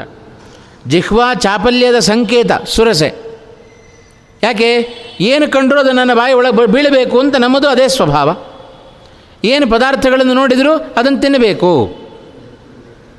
ಆದರೆ ಆ ವಾಯುದೇವರನ್ನು ನಾವು ಸ್ಮರಿಸಿದರೆ ಎಲ್ಲ ಜಿಹ್ವಾ ಚಾಪಲ್ಯ ಬದಲಾದವುಗಳಿಗೆ ನಮಗೊಂದು ವಿರಾಮ ಸಿಗಲಿಕ್ಕೆ ಸಾಧ್ಯತೆ ಇದೆ. ಆದ್ದರಿಂದ ಆ ಒಂದು ಅಂಶವನ್ನು ರಾಮಾಯಣ ಬಹಳ ಚೆನ್ನಾಗಿ ಸಂದರ್ಭದಲ್ಲಿ ಉಲ್ಲೇಖವನ್ನು ಮಾಡುತ್ತಾ ಇದೆ. ಈ ಮೂಲಕವಾಗಿ ಹೀಗೆ ಹನುಮಂತ ನಡೆದುಕೊಳ್ಳುವುದರ ಮೂಲಕ ದೇವಾನ್ ಆನಂದಯತ್ ನಮಗೆ ಒಂದು ಪ್ರಶ್ನೆ ಬರಬಹುದು. ದೇವತೆಗಳೇ ವರ ಕೊಟ್ಟು ಈ ಸುರಸೆಯನ್ನು ಕಳಿಸಿಕೊಟ್ಟಿದ್ದಾರೆ. ಹೋಗು ಹನುಮಂತನನ್ನು ನುಂಗು ನೀನು ಅಂತ. ದೇವತೆಗಳೇ ಹೀಗೆ ವಿಘ್ನವನ್ನುಂಟು ಮಾಡಬಹುದು? ಅವರಿಗೆ ಗೊತ್ತಿಲ್ಲ ಏನು ರಾಮಕ್ಕೆ ರಾಮನ ಕೆಲಸಕ್ಕೋಸ್ಕರ ಹೋಗ್ತಾ ಇದ್ದಾನೆ ಹನುಮಂತ ಎಂಬುದಾಗಿ. ಗೊತ್ತಿದ್ದರೂ ಇವರು ಯಾಕೆ ವಿಘ್ನವನ್ನುಂಟು ಮಾಡಲಿ ಅಂತ ಕಳಿಸಿಕೊಟ್ಟರು ಅಂತ ಪ್ರಶ್ನೆ ಮಾಡಿದರೆ ಅವರ ಉದ್ದೇಶವೇ ಬೇರೆ. ದೇವತೆಗಳ ಉದ್ದೇಶವೇ ಬೇರೆ. ಹನುಮಂತನ ಸಾಮರ್ಥ್ಯ ನಾವು ಕಣ್ಣಾರೆ ಕಂಡಿದ್ದೇವೆ. ಎಷ್ಟು ಕಂಡರೂ ಹನುಮಂತನ ಸಾಮರ್ಥ್ಯ ಸಾಕಾಗ್ತಾ ಇಲ್ಲ ನಮಗೆ ನೋಡಲಿಕ್ಕೆ. ನೋಡಿದಟ್ಟು ನೋಡಿದಟ್ಟು ನಮಗೆ ಆನಂದ ಜಾಸ್ತಿ ಆಗ್ತಾ ಇದೆ. ಹಾಗಾಗಿ ಇನ್ನೂ ಹನುಮಂತನ ಸಾಮರ್ಥ್ಯ ನಮಗೆ ಗೊತ್ತಾಗಬೇಕು. ಒಂದು ವೇಳೆ ಸುರಸೆಯನ್ನು ಕಳಿಸದೇ ಇದ್ದಿದ್ದರೆ ಹನುಮಂತನ ಈ ಒಂದು ಅಣಿಮಾದಿ ಅಷ್ಟಸಿದ್ಧಿ ನಮಗೆ ತಿಳಿತಾ ಇರಲಿಲ್ಲ. ಅದಕ್ಕೋಸ್ಕರ ದೇವತೆಗಳು ಉದ್ದೇಶಪೂರ್ವಕವಾಗಿ ಈ ರೀತಿ ಮಾಡಲಿ ಎನ್ನುವ ಉದ್ದೇಶದಿಂದಲೇ ಆ ಸುರಸೆಯನ್ನು ಕಳಿಸಿಕೊಟ್ಟು ಆ ಹನುಮಂತನ ಸಾಮರ್ಥ್ಯ ಏನು ಅನ್ನೋದನ್ನು ಜಗತ್ತಿಗೆ ತೋರಿಸಿಕೊಟ್ರು. ಯಾ ಅವಳು ಒಬ್ಬಳು ದೇವ ದೇವಮಾತೆ ಆದ್ದರಿಂದ ಅವಳಿಗೇನು ಲಾಭ? ಇದೇ ಹನುಮಂತನ ಸಾಮರ್ಥ್ಯವನ್ನು ಪ್ರಕಟಪಡಿಸುವುದಕ್ಕೆ ಅದೊಂದು ಉತ್ತಮವಾದ ಕಾರಣಳಾಗಿದ್ದಾಳೆ. ಅದೇ ದೊಡ್ಡ ಲಾಭ. ಅದಕ್ಕಿಂತ ದೊಡ್ಡ ಲಾಭ ಇನ್ನೇನು ಬೇಕು? ದೇವತೆಗಳು ಬಯಸಿದ್ದು ಇದನ್ನೇ. ಹನುಮಂತನ ಸಾಮರ್ಥ್ಯ ಜಗತ್ತಿಗೆ ಗೊತ್ತಾಗಬೇಕು. ಇದರಿಂದ ಅವನಿಗೇನು ಅಪಾಯ ಇಲ್ಲ ಹನುಮಂತನಿಗೆ. ಈ ಸುರಸೆ ಬಂದಿದ್ದಾಳೆ, ಮುಂದೆ ಇನ್ನೂ ಕೂಡ ಅನೇಕ ವಿಘ್ನಗಳನ್ನು ಹನುಮಂತ ಸಮರ್ಥವಾಗಿ ಎದುರಿಸ್ತಾನೆ. ಇಡೀ ಜಗತ್ತನ್ನೇ ಎದುರಿಸುವ ತಾಕತ್ತು ಹನುಮಂತನಿಗಿದೆ. ಹಾಗಿರುವಾಗ ಈ ಸುರಸೆ ಅಡ್ಡ ಬಂದರೆ, ಅಥವಾ ಮುಂದೆ ಬೇಕಾದಷ್ಟು ಬೇರೆ ಬೇರೆ ವಿಘ್ನಗಳು ಬರಲಿಕ್ಕಿದ್ದಾವೆ, ಯಾವ ವಿಘ್ನಗಳು ಹನುಮಂತನಿಗೇನು ಮಾಡೋದಿಲ್ಲ ಅಂತ ಗೊತ್ತಿದ್ದೇ ದೇವತೆಗಳು ಸುರಸೆಯನ್ನು ಕಳಿಸಿಕೊಟ್ಟಿದ್ದಾರೆ. ಈ ನಿಟ್ಟಿನಲ್ಲಿ ಆ ಒಂದು ಸುರಸೆಯ ಪ್ರಸಂಗವನ್ನು ಬಹಳ ಚೆನ್ನಾಗಿ ವರ್ಣನೆ ಮಾಡುತ್ತಾ ಇದೆ. ರಾಮಾಯಣ ಹೀಗೆ ಇಷ್ಟೆಲ್ಲ ಉದ್ದೇಶದಿಂದ ಉದ್ದೇಶವನ್ನು ಇಟ್ಟುಕೊಂಡು ರಾಯರಾಯರು ರಾಯ, ರಾಯರು ಸೀತಾಂ ವಿಚಿತ್ಯ, ಸೀತೆಯನ್ನು ಹುಡುಕಿ ಅಂತಂದರು. ಸೀರೆ, ಸೀತೆಯನ್ನು ಸುಮ್ಮನೆ ಹುಡುಕಿದ್ದಲ್ಲಪ್ಪ, ಏನೋ ಸುಮ್ಮನೆ ಹೋಗಿ, ಹಿಂಗೆ ಹೋಗಿ ಇಣುಕಾಕಿ ಬಂದುಬಿಟ್ರು ಅಂತ ತಿಳ್ಕೊಳ್ಬೇಡ್ರಿ. ಅದರ ಹಿಂದೆ ಎಷ್ಟು ಮರ್ಮ ಇದೆ, ಎಷ್ಟು ಹನುಮಂತನ ಸಾಹಸ ಇದೆ, ಇಡೀ ಸುಂದರಕಾಂಡವನ್ನು ಎರಡು ಪದಗಳಲ್ಲಿ ರಾಯರು ಸಂಗ್ರಹ ಮಾಡಿಕೊಟ್ರು ನಮಗೆ. ಇಷ್ಟೆಲ್ಲ ಹನುಮಂತನ ಸಾಹಸದ ಆ ಒಂದು ಕಥೆಯನ್ನು ಸುಂದರಕಾಂಡ ಬಹಳ ಚೆನ್ನಾಗಿ ವರ್ಣನೆಯನ್ನು ಮಾಡ್ತಾ ಇದೆ. ಹನುಮಂತನ ಈ ಒಂದು ಸಾಮರ್ಥ್ಯವನ್ನು ಕಂಡಾಗ ಬಹಳ ಸಂತೋಷಪಟ್ಟು, ಹಿಂದೆಯೂ ಬೇಕಾದಷ್ಟು ಆನಂದವನ್ನು ಪಟ್ಟಿದ್ದಾರೆ ದೇವತೆಗಳು, ಋಷಿಗಳು. ಈ ಒಂದು ಹನುಮಂತನ ಮೂರನೆಯ ಅದ್ಭುತವಾದ ಸಾಹಸ ಒಂದು ಸಮುದ್ರವನ್ನು ಉಲ್ಲಂಘನೆ ಮಾಡುವಾಗ ಕಂಡ ಪರಾಕ್ರಮ. ಇನ್ನೊಂದು ಮೈನಾಕನಿಗೆ ಅನುಗ್ರಹವನ್ನು ಮಾಡಿದ ಪ್ರಸಂಗ. ಸುರಸೆಯನ್ನು ಗೆದ್ದ ಪ್ರಸಂಗ. ಈ ಮೂರು ಪ್ರಸಂಗಗಳನ್ನು ಕಂಡಾಗ ಬಹಳ ಆನಂದ ಆಯಿತು ಎಲ್ಲ ದೇವತೆಗಳಿಗೆ, ಋಷಿಗಳಿಗೆ, ಗಂಧರ್ವರಿಗೆ ಎಲ್ಲರೂ ಆಕಾಶದಲ್ಲಿ ನಿಂತುಕೊಂಡು ಆ ಹನುಮಂತನ ಮೇಲೆ ಪುಷ್ಪವೃಷ್ಟಿಯನ್ನು ಮಾಡ್ತಾ ಇದ್ದಾರೆ. ಹೀಗೆ ಹನುಮಂತನ ಆ ಸಮುದ್ರದ ಉಲ್ಲಂಘನೆ ಇನ್ನೂ ಹೀಗೆ ಮುಂದುವರಿತಾ ಇದೆ. ಸಂಪಾತಿ ಮೊದಲೇ ಸೂಚನೆಯನ್ನು ಕೊಟ್ಟಿದ್ದಾನೆ. ಸೊ ಸಮುದ್ರವನ್ನು ಸುಮ್ಮನೆ ಹಾರಲಿಕ್ಕಾಗೋದಿಲ್ಲ. ಹಾರುವಾಗ ಬೇಕಾದಷ್ಟು ವಿಘ್ನಗಳು ಬರುತ್ತವೆ. ಆ ಎಲ್ಲ ವಿಘ್ನಗಳನ್ನು ಎದುರಿಸಿ ಸಮುದ್ರವನ್ನು ದಾಟಬೇಕು. ಹಾಗಾಗಿ ಯಾರಿಗೂ ಕೂಡ ಅದು ಅಸಾಧ್ಯವಾದ ಮಾತಾಗಿತ್ತು. ಆ ಅಸಾಧ್ಯತೆಗೆ ಇನ್ನೊಂದು ಕಾರಣವನ್ನು ರಾಮಾಯಣ ಉಲ್ಲೇಖ ಮಾಡುತ್ತಾ ಇತ್ತು ಹಾಗೆ ಸಮುದ್ರದ ತರಣವನ್ನು ಹನುಮಂತ ತಾನು ಮುಂದುವರಿಸಿದಾಗ ಮತ್ತೊಂದು ಪ್ರಸಂಗ ನಡೀತು. ಲಂಕಿಣಿಯ ಆ ಒಂದು ಸಿಮ್ಮಿಕೆಯ ಪ್ರಸ, ಪ್ರಸಂಗವೂ ಕೂಡ ರಾಮಾಯಣ ಉಲ್ಲೇಖ ಮಾಡುತ್ತಾ ಇದೆ. ಎಷ್ಟೆಷ್ಟು ವಿಘ್ನಗಳನ್ನು ಎದುರಿಸಿ ಹನುಮಂತ ತಾನು ರಾಮನ ಕಾರ್ಯವನ್ನು ಸಾಧಿಸಿದ. ಇದನ್ನು ಸಂಪೂರ್ಣವಾಗಿ ಸುಂದರಕಾಂಡ ನಮ್ಮ ಮುಂದೆ ಬಿಚ್ಚಿಡುತ್ತಾ ಇದೆ ಹನುಮಂತನ ಕಥೆಗಳನ್ನು. ಮತ್ತೊಬ್ಬಳು ಹನುಮಂತನಿಗೆ ವಿಘ್ನವನ್ನು ಉಂಟು ಮಾಡಬೇಕು ಅಂತ ಬಂದ ವ್ಯಕ್ತಿ ಅವಳು ಸಿಂಹಿಕೆ ಅಂತ. ಲಂಕಾವನಾಯ ಸಕಲಸ್ಯ ಚ ನಿಗ್ರಹೇ ಸ್ಯಾಹ ಸಾಮರ್ಥ್ಯಮಪ್ರತಿಹತಂ ಪ್ರದದೌ ವಿಧಾತ. ಛಾಯಾಂ ಅವಾಕ್ಷಿಪತ್ ಅಸೌ ಪವನಾತ್ಮಜಸ್ಯ. ಸಹ ಅಸ್ಯಾಹ ಶರೀರಂ ಅನುವಿಶ್ಯ ಬಿಭೇದ ಚ ಆಶು. ಶ್ರೀಮದ್ ಆಚಾರ್ಯರು ಒಂದೇ ಶ್ಲೋಕದಲ್ಲಿ ಆ ಸಿಂಹಿಕೆಯ ಸಂಹಾರವನ್ನು ಮಾಡಿಬಿಟ್ರು. ರಾಮಾಯಣ ಸ್ವಲ್ಪ ವಿಸ್ತಾರವಾಗಿ ಅದನ್ನು ಹೇಳುತ್ತಾ ಇದೆ. ಶ್ರೀಮದ್ ಆಚಾರ್ಯರೇ ರಾಮಾಯಣದ ಸಂಗ್ರಹವನ್ನು ಮಾಡಿದರು ಶ್ರೀಮದ್ ಆಚಾರ್ಯರ ಮಾತನ್ನು ಇನ್ನೂ ಸಂಗ್ರಹ ಮಾಡಿದರು ರಾಯರು ಅಂತ. ಸೀತಾಂ ವಿಚಿತ್ಯ. ರಾಯರ ಎರಡೇ ಎರಡು ಪದಗಳು. ಸಿಮ್ಮಿಕೆಯನ್ನು ಹೇಗೆ ಸಂಹಾರ ಮಾಡಿದರು ರಾಯರು? ಹೇಳಿ ರಾಯರು ವರ್ಣನೆ ಮಾಡಿದ ಆ ಕ್ರಮ ಹೇಗೆ ಹನುಮಂತ ಸಂಹಾರವನ್ನು ಮಾಡಿದ ಸಿಂಹಿಕೆಯನ್ನು? ಸ್ವಲ್ಪ ನಾವು ರಾಮಾಯಣದ ಕಡೆಗೆ ತಲೆಯನ್ನು ಹಾಕಿ ನೋಡಿದರೆ, ರಾವಣ ಉದ್ದೇಶಪೂರ್ವಕವಾಗಿ ಸಿಮ್ಮಿಕೆಯನ್ನು ಅಲ್ಲಿ ಸಮುದ್ರದಲ್ಲಿ ಇಟ್ಟಿದ್ದಾನಂತೆ. ಏಕೆಂದರೆ ನಾವೀಗೆಲ್ಲ ನೋಡ್ತೇವೆ ನೋಡ್ರಿ ಯಾವ ಕಡೆಯಿಂದಲೂ ಶತ್ರುಗಳು ನಮ್ಮ ರಾಜ್ಯಕ್ಕೆ ಆಕ್ರಮಣವನ್ನು ಮಾಡಬಾರದು, ನಮ್ಮ ದೇಶಕ್ಕೆ ಆಕ್ರಮಣವನ್ನು ಮಾಡಬಾರದು. ಭೂಮಿಯಿಂದಲೂ ಮಾಡಬಾರದು, ನಡ್ಕೊಂಡು ಬರಬಾರದು, ಹಾರಿಕೊಂಡು ಬರಬಾರದು, ನೀರಿನಿಂದಲೂ ಬರಬಾರದು. ಎಲ್ಲ ಕಡೆಯಿಂದಲೂ ಕೂಡ ನಮ್ಮ ದೇಶವನ್ನು ನಾವು ಭದ್ರ ಮಾಡಿಕೊಂಡಿರ್ತೇವೆ. ಹಾಗೆ ಆಕಾಶ ಮಾರ್ಗದಲ್ಲಿ ಯಾರಾದರೂ ಲಂಕಾಪಟ್ಟಣಕ್ಕೆ ಲಗ್ಗೆ ಇಡ್ಲಿಕ್ಕೆ ಬಂದರೆ ಅಂಥವರನ್ನು ಸಂಹಾರ ಮಾಡಲಿಕ್ಕೋಸ್ಕರ ಸಿಮ್ಮಿಕೆಯನ್ನು ರಾವಣ ತಾನಿಟ್ಟಿದ್ದಾನೆ. ಆ ಸಿಮ್ಮಿಕೆಗೆ ಬ್ರಹ್ಮದೇವರ ವರ ಇತ್ತು. ಯಾರ ನೆರಳನ್ನು ನೀನು ಸೆಳಿತೀಯೋ ಅವರು ನಿನಗೆ ಆಹಾರವಾಗ್ತಾರೆ ಅಂತ. ಆ ವರ ಬ್ರಹ್ಮದೇವರ ವರವು ಇತ್ತು ಜೊತೆಗೆ ಅಂಥ ಸಿಂಹಿಕ ಎಂಬತಕ್ಕಂತಹ ರಾಕ್ಷಸಿಯನ್ನು ಆ ಲಂಕಾ ಪಟ್ಟಣದ ರಕ್ಷಣೆಗೋಸ್ಕರ ರಾವಣ ಆ ಸಮುದ್ರದಲ್ಲಿ ಯೋಜನೆ ಮಾಡಿದ್ದ. ಅವಳು ಹಾಗೆ ಮಾಡ್ತಾ ಇದ್ಲು. ಬ್ರಹ್ಮದೇವರ ವರ ಇತ್ತು. ಯಾರು ಆಕಾಶ ಮಾರ್ಗವಾಗಿ ಹೋಗ್ತಾರೋ ಅವರೇ ನಿನಗೆ ಆಹಾರವಾಗಲಿ ಅಂತ ಬ್ರಹ್ಮದೇವರು ಕೂಡ ವರವನ್ನು ಕೊಟ್ಟಿದ್ದಾರೆ. ಹಾಗಾಗಿ ಇವ ಹನುಮಂತ ಮೇಲೆ ಹಾರಿ ಹೋಗ್ತಾ ಇದ್ದಾನೆ. ಹನುಮಂತನ ನೆರಳು ಸಮುದ್ರದಲ್ಲಿ ಬಿತ್ತು ನೆರಳನ್ನು ನೆರಳನ್ನು ಹಿಡಿದು ಜಗ್ಗಿದಳು. ಆ ನೆರಳನ್ನು ಹಿಡಿದು ಜಗ್ಗಿದ ಮಾತ್ರಕ್ಕೆ ಹನುಮಂತ ಆ ಸಿಮ್ಮಿಕೆಯ ಬಾಯಲ್ಲಿ ಬೀಳುವ ಪ್ರಸಂಗ ಬಂತು. ಯಾಕೆ ಅಂದರೆ ಆ ಬ್ರಹ್ಮದೇವರ ಮಾತನ್ನು ನಡೆಸಿಕೊಟ್ಟವ ಹನುಮಂತ. ವಾಸ್ತವಿಕವಾಗಿ ಯಾರ ವರಬಲವೂ ಏನೂ ಆಗಬೇಕಾಗಿಲ್ಲ, ಹನುಮಂತನಿಗೆ ಆಗೋದಿಲ್ಲ. ಮುಂದೆ ಇದೇ ಬ್ರಹ್ಮಾಸ್ತ್ರಕ್ಕೆ ಇಂದ್ರಜಿತು ಬಿಟ್ಟ ಬಾಣಕ್ಕೆ ಕಟ್ಟು ಬೀಳ್ತಾನೆ ಅವಾಗ ಆಚಾರ ಒಳ್ಳೆ ನಿರ್ಣಯ ಕೊಡ್ತಾರೆ ಯಾವಾಗಲೂ ಬ್ರಹ್ಮದೇವರು ನನ್ನ ಮಾನ್ಯ ಬ್ರಹ್ಮಾಸ್ತ್ರ ಯಾವಾಗಲೂ ಮಾನ್ಯರಾದರೂ ನಾನು ಆ ಬ್ರಹ್ಮಾಸ್ತ್ರವನ್ನು ಮುರಿಯುವ ಸಾಮರ್ಥ್ಯವುಳ್ಳವನಾದರೂ ಈಗ ಕಟ್ಟು ಬಿದ್ದಿದ್ದೇನೆ ಯಾಕೆ? ಮುಂದಾಗುವ ಕೆಲಸಕ್ಕೋಸ್ಕರ ಅಂತಂದ ಹನುಮಂತ. ಹಾಗಾಗಿ ಯಾವ ಬ್ರಹ್ಮಾಸ್ತ್ರವೂ ಏನು ಮಾಡೋದಿಲ್ಲ, ಬ್ರಹ್ಮನ ವರವೂ ಏನು ಹನುಮಂತನಿಗೆ ತಾಟೋದಿಲ್ಲ ಆದರೂ ಸಿಮ್ಮಿಕೆ ಅವಳು ನೆರಳನ್ನು ಸೆಳೆದಾಗ ಬ್ರಹ್ಮದೇವರು ವರವನ್ನು ಕೊಟ್ಟಿದ್ದಾರೆ, ಅವಳ ಸಂಹಾರ ಆಗಬೇಕಾಗಿದೆ, ಅದಕ್ಕೋಸ್ಕರ ಹನುಮಂತ ಹೀಗೆ ನಟನೆಯನ್ನು ಮಾಡಿ ತಾನು ತೋರಿಸ್ತಾ ಇದ್ದಾನೆ. ಯಾವಾಗ ಅವಳು ಆ ನೆರಳನ್ನು ಹಿಡಿದು ಜಗ್ಗಿದಳೋ? ಏನು ಮಾಡಿದ ಹನುಮಂತ? ಕೂಡಲೇ ಅವಳಿಗೆ ಆಹಾರವಾಗಿ ಬಿಟ್ಟ. ಬಾಯಿ ತೆರೆದಿದ್ದಾಳೆ, ಅವಳಿಗೆ ಆಹಾರವಾಗಬೇಕು ಅಂತ ಬ್ರಹ್ಮದೇವರ ವರ ಇತ್ತು. ಅದರಂತೆ ಸೀದಾ ಹನುಮಂತ ನೇರವಾಗಿ ಅವಳ ಉದರವನ್ನೇ ಪ್ರವೇಶ ಮಾಡಿಬಿಟ್ಟ. ದೇವತೆಗಳೆಲ್ಲ ನೋಡ್ತಾ ಇದ್ದಾರೆ. ಆಶ್ಚರ್ಯ ಆಯಿತು ಅವರಿಗೆಲ್ಲ. ಏನಿದು? ಹನುಮಂತ ಆಹಾರವಾಗಿ ಹೋಗಿಬಿಟ್ನಲ್ಲ ಅಂತ ಅಂದ್ಕೊಂಡ್ರಂತೆ ಆದರೆ ಆದದ್ದೇ ಬೇರೆ. ಒಳಗಡೆ ಪ್ರವೇಶವನ್ನು ಸಿಮ್ಮಿಕೆಯ ಆ ಉದರದ ಒಳಗೆ ಪ್ರವೇಶವನ್ನು ಮಾಡಿದ ಹನುಮಂತ ನರಸಿಂಹನಂತೆ ಆಗಿಬಿಟ್ಟಂತೆ. ಹೇಗೆ ನರಸಿಂಹನಾಗಿ ಭಗವಂತ ಆ ಹಿರಣ್ಯಕಶಿಪುವಿನ ಉದರವನ್ನು ಸೀಳಿ ಹಾಕಿದನೋ ಅದರಂತೆ ಆ ಸಿಮ್ಮಿಕೆಯ ಉದರವನ್ನು ಸೀಳಿಕೊಂಡು ಆಚೆಗೆ ಬಂದರಂತೆ ಹನುಮಂತನು, ಹನುಮಂತ ದೇವರು. ಅದನ್ನು ಛಾಯಾಂ ಅವಾಕ್ಷಿಪತ್ ಪವನಾತ್ಮಜಸ್ಯ. ಏನು ಮಾಡಿದರು? ಸಹ ಶರೀರಂ ಅನುವಿಶ್ಯ ಬಿಭೇದ. ಆ ಶರೀರವನ್ನು ಪ್ರವೇಶ ಮಾಡಿ, ಉದರವನ್ನು ಪ್ರವೇಶ ಮಾಡಿ ಆ ಸಿಂಹಿಕೆಯ ಉದರವನ್ನು ಸೀಳಿ ಹಾಕಿದರಂತೆ ಹನುಮಂತ ದೇವರು. ಹೀಗೆ ರಾಮಾಯಣದಲ್ಲಿ ಭಾಳ ಭಾಳ ಚೆನ್ನಾಗಿ ಹೇಳುತ್ತಾರೆ. ಹ್ಯಾಕೆ ಕಂಡ ಹನುಮಂತ ಅಂತ ಹೇಳಿದರೆ ರಾಹು ಮುಕ್ತ ಶಶಿ ಯಥಾ. ಕೇತು ಮತ್ತು ರಾಹು ಇವರಿಬ್ಬ ಇವರಿ ಇವರಿಂದ ಗ್ರಸ್ತರಾದ ಸೂರ್ಯಚಂದ್ರರು ಹೇಗೆ ಮುಕ್ತರಾಗ್ತಾರೆಯೋ ಅದರಂತೆ ಆ ಸಿಂಹಿಕೆಯ ಉದರವನ್ನು ಪ್ರವೇಶ ಮಾಡಿದ ಹನುಮಂತ ಅವಳ ಹೊಟ್ಟೆಯನ್ನು ಬಗದು ಹೊರಗಡೆ ಬಂದದ್ದು ಬಂದಾಗ ಈ ರೀತಿ ಕಂಡಂತೆ. ಸೂರ್ಯಚಂದ್ರರಂತೆ ಆ ರಾಹು ಮತ್ತು ಕೇತು ಗ್ರಹಣದಿಂದ ಮುಕ್ತರಾದ ಹನುಮಂತ ತಾನು ಕಾಣ್ತಾ ಇದ್ದಾನೆ. ಎಷ್ಟು ಚಾಕಚಕ್ಯತೆ ಹನುಮಂತನ ವಿವೇಕ ನೋಡ್ರಿ, ಬುದ್ಧಿ ನೋಡ್ರಿ. ಯಾರ್ಯಾರಿಗೆ ಹೇಗೆ ಹೇಗೆ ಗೌರವ ಕೊಡಬೇಕೋ ಹಾಗೆ ಕೊಡ್ತಾ ಇದ್ದಾನೆ ಅಂತ. ಎಷ್ಟು ವಿಚಿತ್ರ. ಮೈನಾಕ ಅವನು ವಿಘ್ನದಂತೆ ಕಂಡ, ಆಲಿಂಗನವನ್ನು ಮಾಡಿಕೊಂಡ.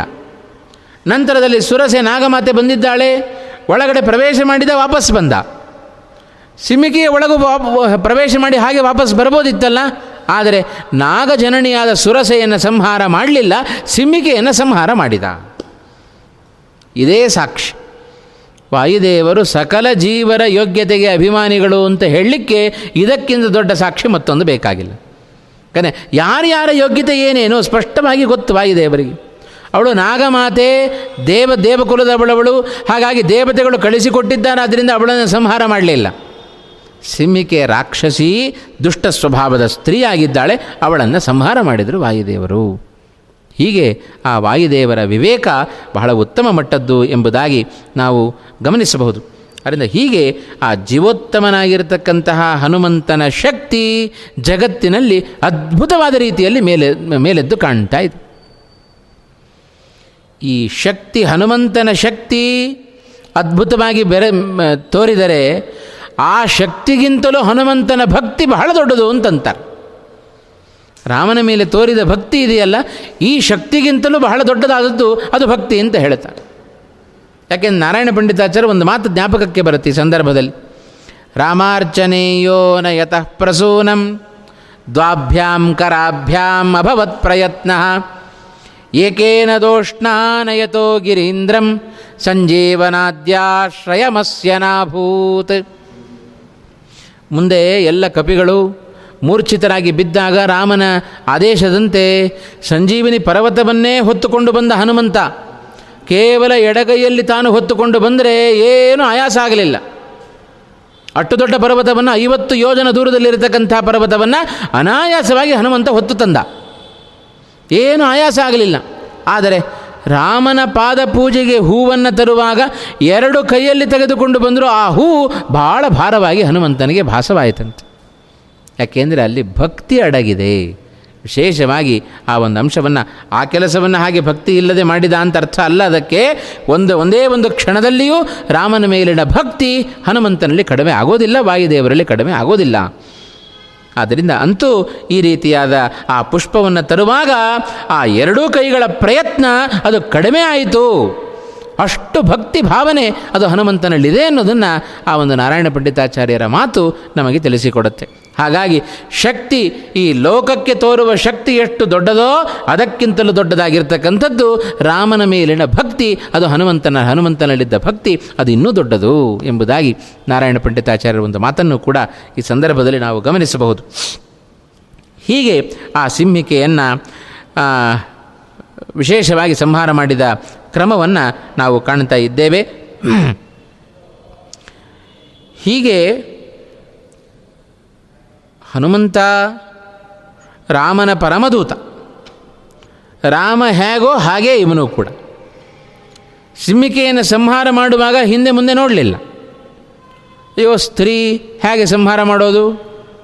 ಏನು ನೋಡಲಿಲ್ಲ, ಹಿಂದೆ ಮುಂದೆ ನೋಡಲಿಲ್ಲ, ಸಂಹಾರವನ್ನು ಮಾಡಿಯೇ ಬಿಟ್ಟ ಹನುಮಂತ. ರಾಮನ ನೀತಿಯೂ ಹಾಗೆ. ತಾಟಿಕೆಯನ್ನು ಮೊದಲು ಸಂಹಾರ ಮಾಡಿದ.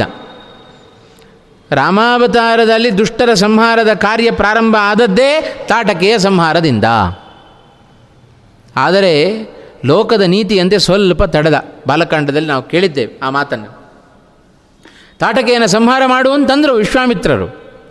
ಒಂದು ಕ್ಷಣಕಾಲ ನಿಂತ ಹನು ರಾಮಚಂದ್ರ ಆಗ ಹೇಳಿದರು, ಸ್ತ್ರೀವಧೆಯನ್ನು ಮಾಡಬೇಕು ಅಂತ ಆಲೋಚನೆ ಮಾಡ್ತಾ ಇದ್ದೀಯಪ್ಪ ರಾಮ.